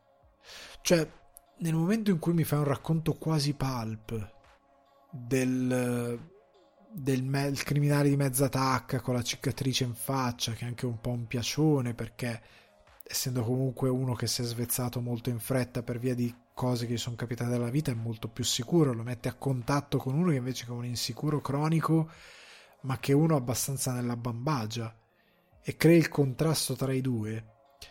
Se mi fai collateral, cioè nel senso non con le stesse collateral ha delle dinamiche diverse, ma se mi fai un confronto tra due personaggi, un assassino e un tassista che non riesce a inseguire quello che è il suo sogno perché è un insicuro e un criminale di mezza tacca che però sa sparare, sa uccidere e non si spaventa troppo a rubare dei soldi a un boss potente. A confronto con un ragazzo che vorrebbe fare il fumettista, però non ha le balle di mettersi in gioco, di contraddire il padre, ha problemi, ha l'ansia. Le dinamiche a, gro- a grandi linee sono più o meno quelle. Me ne metti così. Però da un lato un contrasto ideologico forte, c'è un film molto forte in quello che mette in scena. Dall'altro la svolta purtroppo cioè a un certo punto cambia genere. Cioè da una cosa che può essere un thriller, una cosa pulp, la tensione non esiste. Diventa improvvisamente uno di quei film tipo, mancando da tanto tempo io ho perso un po' di vista certe cose, però dei film super leggeri, tipo quelli che uscivano con Vaporidis cioè quei film tipo Notte prima degli esami, cioè quei film dove c'è l'equivoco, la vicina in Erasmus, eh, spagnola, sessualmente molto libertina. Eh, queste cose, facciamo una carbonara con le vicine. Cioè, è una cosa... C'è questo, questo tizio che cita Nietzsche, è questo, il criminale con la cicatrice in faccia che cita Nietzsche, è è un film che ha il problema di tanti altri film, ovvero quello di essere disonesto. Cioè la scrittura è palesemente disonesta. Cioè tu stai scrivendo un film che è chiaro che viene un po' dalla bambagia. Cioè, io non dico che per scrivere un film del genere devi essere un criminale, però porca miseria, calati un attimino in quello che stai scrivendo. È troppo pulito è troppo buono, è, è troppo proprio che non ha niente da dire, mi dispiace, da, ripeto, non, non ci sto trovando piacere a dire questa cosa, però non ha veramente nulla da dire, ma zero, ma a livello di thriller, a livello di tensione, ha vagamente un messaggio sociale, ma proprio vagamente, che si sfoga più che altro nel finale, però non basta, cioè Qua dovremmo copiare Carpenter, cioè come fatto settimana scorsa, come dicevo, Psychokinesis, del fare un film di supereroe carpenteriano che però descrive la società. Cioè qua doveva essere una sorta di distretto 13, le brigate della morte, doveva essere un film ehm, che appunto tramite prima di tutto l'intrattenimento, anche il contrasto tra ragazzino e la bambagia eh, co- co- con le ansie del cavolo e il criminale cresciuto per la strada con determinati problemi anche drammatici che poi vengono messi in scena con un'esposizione proprio parlo fumandomi le canne. Cioè è mo- molto superficiale molto proprio ripeto che non ha granché da dire che è scritto in modo insincero nel senso sotto questo punto di vista. E voglio stressare questo concetto che non mi fa piacere dirlo per x condizioni che non sto a ripetere. Però è un film che mi ha deluso enormemente che ha anche una rappresentazione dei criminali che è veramente macchiettistica. Cioè il personaggio di Marcello Fonte è, è un po' imbarazzante. Il boss che comanda tutti è imbarazzante. Cioè un, questo boss che ammazza tutti cioè se, se sbaglia a, se stai camminando inciampi e fai orca miseria. E lui dice ah no. Eh no questa cosa è imperdonabile ti ammazzo ma tu dici ma scusa ti può essere ancora utile no lo ammazza eh, perché nessuno eh, è, è veramente nessuno deve sapere che è veramente infantile è veramente infantile. È un film che mi ha, mi ha, svuotato quando ho finito di vederlo. Sono rimasto malissimo. È, è, ripeto, è farlocco. È il problema che ha il nostro cinema molte volte, che scrive delle storie alle quali non credi mai. Non perché sono, sono sopra le righe, cioè perché è ovvio. Vai a vedere Mission Impossible, come fai a credergli? Però lo rende credibile il fatto di conoscere bene il materiale nel quale devi muoverti, come giocare con le sospensioni di, dell'incredulità, come dare credibilità ai personaggi dentro quel contesto. Cioè, se uno è un, è un, un criminale di strada che vuole scappare in Brasile dal fratello, che ha i genitori in una situazione XYZ, cavolo, non può citare Nietzsche, non può, cioè può anche citarlo, ma deve essere una cosa un po' più non può a tratti parlare troppo bene.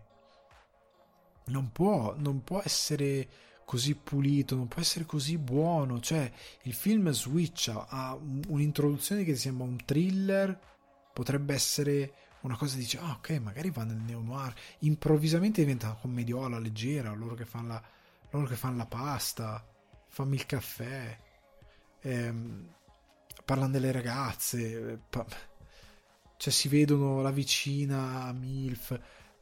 Io, io dicevo, ma davvero? E ridacchiano sotto il tavolo. Per... Non riuscivo a capire più che cosa stessi guardando. E quando è arrivato il film sono rimasto interdetto e mi dispiace un sacco. Però è un film che non, non è la svolta del cinema italiano e non voleva esserlo, però lo chiami la svolta, cosa devo pensare? Non è la svolta per nessuno di quelli che è coinvolto nel film.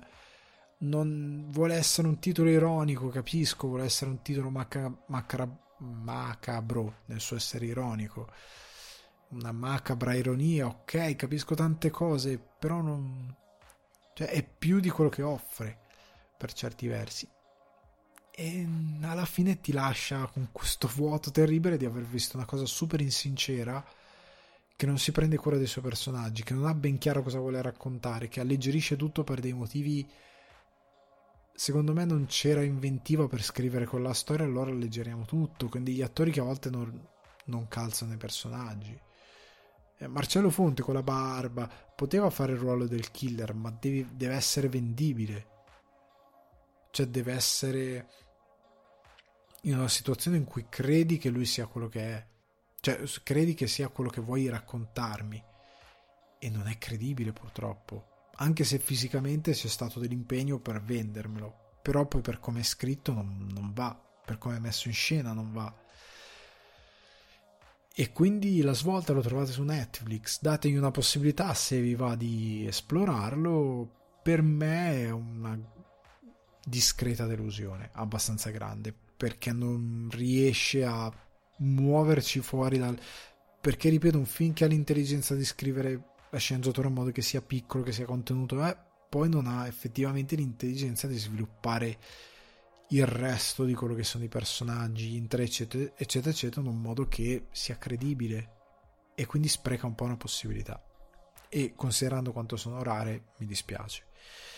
Veniamo alla primavera in Oriente che chiuderà il podcast con Bubble, arrivato su Netflix, eh, Tetsuro Araki, regista già di Death Note della serie, che anche credo forse di alcuni dei film animati, se non vado errato, che dirige questo Bubble, sceneggiatura di Gen Urobuki, e che racconta sostanzialmente la storia di questa Tokyo, che è, ha il suo centro della città completamente distrutto per via di questa improvvisa pioggia di bolle che un giorno nell'esplodere, nel, cle- nel creare questo piccolo cataclisma, eh, crea una bolla letteralmente attorno alla centro città di Tokyo, sfonda tutto, al centro della torre di Tokyo c'è un'esplosione, queste gocce di, di queste enormi bubble cadono, allagano tutta questa parte centrale di Tokyo e la rendono sostanzialmente una no man's land.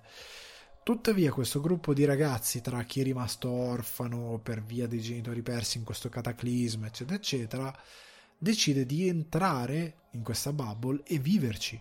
Perché mentre fuori la vita continua normalmente, eh, loro decidono di viverci e mm, di vivere in questa sorta di società folle dove, divisa tra squadre dove ognuno di loro fa del parkour in questo, in questo scenario e devono arrivare da un punto A a un punto B per vincere determinate cose. A un certo punto il nostro protagonista che è abilissimo, che è l'unico che riesce a saltare su queste bolle che ancora si manifestano per, citt- per questa zona della città ehm, e che è molto abile nel fare parkour, incontra questa ragazza che gli salva la vita, che in verità pare essere collegata appunto a queste bolle, che è palesemente un elemento soprannaturale. E da qui parte la storia. Allora, oltre al fatto che la trama base mi ha lasciato un po' interdetto, nel senso che ho detto, ok, io vi giuro che questa cosa l'ho scritta in terza media o in seconda media. In seconda media, quando avevo questa velleità che dovevo scrivere, ehm, scrissi questa storia ambientata nella mia scuola superiore dove per un motivo o per un altro la scuola si allagava, l'acqua non poteva uscire, era tutto bloccato dentro questa bolla e dentro questa cupola che aveva chiuso la scuola c'era l'acqua, non si poteva uscire c'erano questi ragazzini che dovevano salvare la situazione. E ho detto che idea per un dalle seconda media, terza media, ok. Ora no. per un adulto è un po' ridicola. Però dipende sempre da come te la giostri. Sta di fatto che si collega molto alla cicli- ciclicità della vita. Secondo me l'autore di questo bubble è entrato in fissa con Death Stranding perché si collega molto al fatto del Big Bang, il Big Bang, eh, come tutto nasce, cioè la ciclicità anche della razza umana, della creazione dell'universo, come tutto è nato dal nulla, si crea la vita, poi un giorno questo nulla si anniente, questo tutto che si è creato si annienterà e ripartirà tutto, come il Death Stranding, estinzione, questo ragionamento che vuole fare. Al contempo, un po' come Bell, parte da un mito delle favole, ovvero quello della sirenetta, per creare questa sua metafora.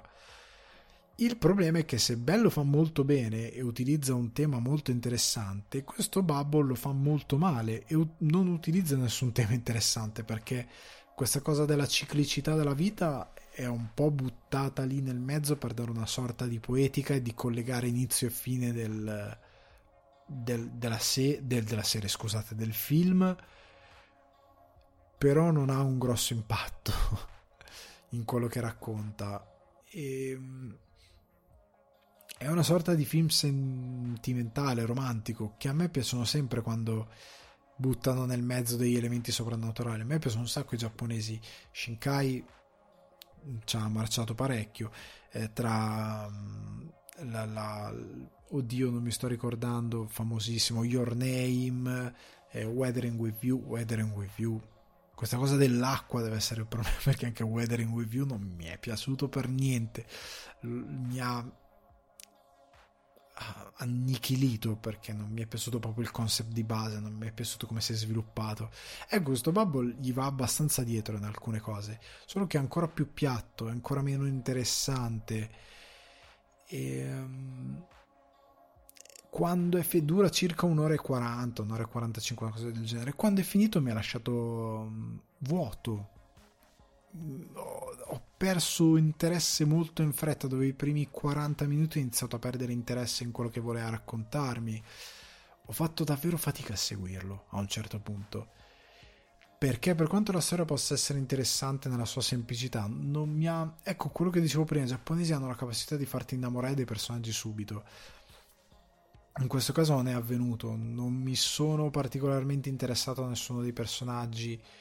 L'elemento di questa ragazza che incontra il protagonista, diciamo la sirenetta del protagonista, ho capito l'archetipo, è un archetipo che funziona, ma non è stato portato in modo davvero interessante. Cioè il film ha corso troppo su alcune cose che doveva raccontarti con un attimino più non di tempo ma di pathos magari, cioè dovevi insistere nel creare il rapporto giusto, dovevi insistere nel, cre- nel, trovare una poetica, una voce molto più interessante e che collegasse bene questa cosa del, della ciclicità della sirenetta, invece prende questi due elementi, li butta un po' lì nel mezzo, non gli dà grandissima profondità, dei personaggi ti frega molto poco e quando il film arriva alla fine sei un po' è, come no, cos'è successo? Cioè, è come se uscissi da una trance e dici, ok, questo, dove sono stato per un'ora e quaranta? Non hai bene in mente che cosa ti ha voluto raccontare, è molto incollato, sono due idee incollate insieme un po' come viene. Non c'è un collante emotivo, non c'è un collante di che ti leghi ai personaggi, c'è semplicemente anche una determinata caratteristica del protagonista è è raccontata anche l'exposition di alcuni elementi della narrativa. Cioè, a un certo punto, perché loro fanno le gare di parkour? Perché a un certo punto un personaggio di a caso, che dovrebbe saperlo benissimo che lo fa, visto che è uno dei, dei che fa parte delle squadre, senti, ma spiegami di nuovo come funziona questo torneo. Cioè, proprio lo dice così. E tu dici, ah, ok, non mi stai facendo proprio exposition in questa maniera degli elementi della trama? Davvero? E è un peccato perché poi tecnicamente in alcuni momenti ha dei, dei quadri, dei momenti in cui l'animazione va a degli ottimi livelli e sono molto belli. Però mi ha lasciato. Alcuni di voi la, che mi hanno scritto su Instagram guardando la mia reaction post visione sono stati molto meno cavalieri di quanto sarò io in questa descrizione. Però mi ha, mi ha demolito perché è abbastanza vuoto sotto molti punti di vista e non capisci che cosa ti hanno raccontato all'inizio e alla fine. Non perché sia imperscrutabile. Cioè, ho capito cosa mi vuoi raccontare, è super lineare, al minuto uno capisci dove vuole andare a parare. Ok, ma non... Cioè, ok, ma adesso... Cioè, il finale non, non ti dà una... non risolve secondo me i personaggi, non dà davvero... È non dà davvero questo concetto della ciclicità perché rimangono molte domande dici ah ma quindi quella cosa è? non, è non è davvero chiuso non è davvero e ripeto è semplicemente un'idea che serviva per dare per loro solidità a questa narrativa ma in verità non la dà mi ha molto deluso mi ha lasciato ripeto interdetto so, è finito ho detto ah perfetto e gioco un po' a... che ne so, cosa c'ho a giocare? E, vabbè, facciamoci una partita a PES, agli sports, scusate. Eh, non sapevo cosa fare, mi ha... anzi ho detto, va, lasciamo stare, guardiamo Better Call Saul. E mi sono guardato la portata nuova di Better Call Saul, perché non sapevo come reagire. E quindi mi dispiace perché questa settimana per la primavera in Oriente il film non ha una recensione positiva. Ha una recensione positiva ehm, Comic and Communicate che vi consiglio di a questo punto infilare nella primavera in Oriente come un anime da guardare. Sono 12 episodi ve la cavate almeno la prima stagione molto velocemente. Bubble se lo volete guardare è lì su Netflix è a, vostro, a vostra discrezione diciamo così. Io non, non sono proprio entusiasta. Mi aspettavo tanto considerando che mi pare che è andato a Berlino proprio questo. Proprio questo era stato accettato forse in selezione a Berlino. Ritornando all'argomento di sopra, alcuni diranno, eh, selezione a Berlino, sei tu che non capisci. No, no, io ho capito benissimo e non mi è piaciuto niente di quello che ho visto. Ho capito bene, eh, ha dei problemi nella costruzione, nell'amalgamare gli elementi che ha scelto, nel costruire la trama, nel costruire i personaggi. Li ho capiti i personaggi, non funzionano, non sono non, non entri in empatia, non, l'esposizione della trama è orribile. Ci sono dei problemi in questo bubble, oltre al fatto che anche qui l'animazione non è così evoluta in certi frangenti, è veramente chiassosa a livello visivo, è cafone a livello visivo nel fondere 3D, certi usi della color palette abbastanza criminale, non, non l'ho gradito granché. Quindi è andata così questa settimana, ragazzi.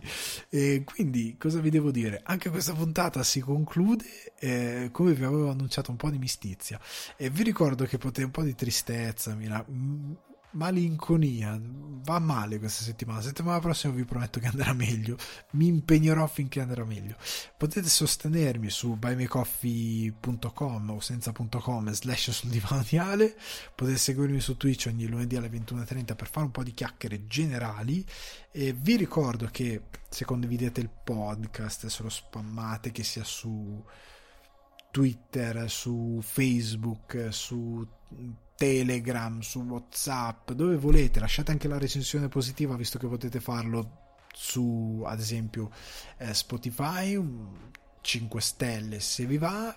Ehm, fatelo conoscere, diffondete il verbo, scrivetemi quando avete domande particolari in direct appunto su Instagram, l'account è alessandro underscore dioguardi e ragazzi io vi ringrazio per la compagnia, spero sia stata una bella puntatina nonostante la tristezza di alcune produzioni che hanno portato più che altro alcune produzioni e ci sentiamo alla prossima puntata. Ciao, ciao, ciao.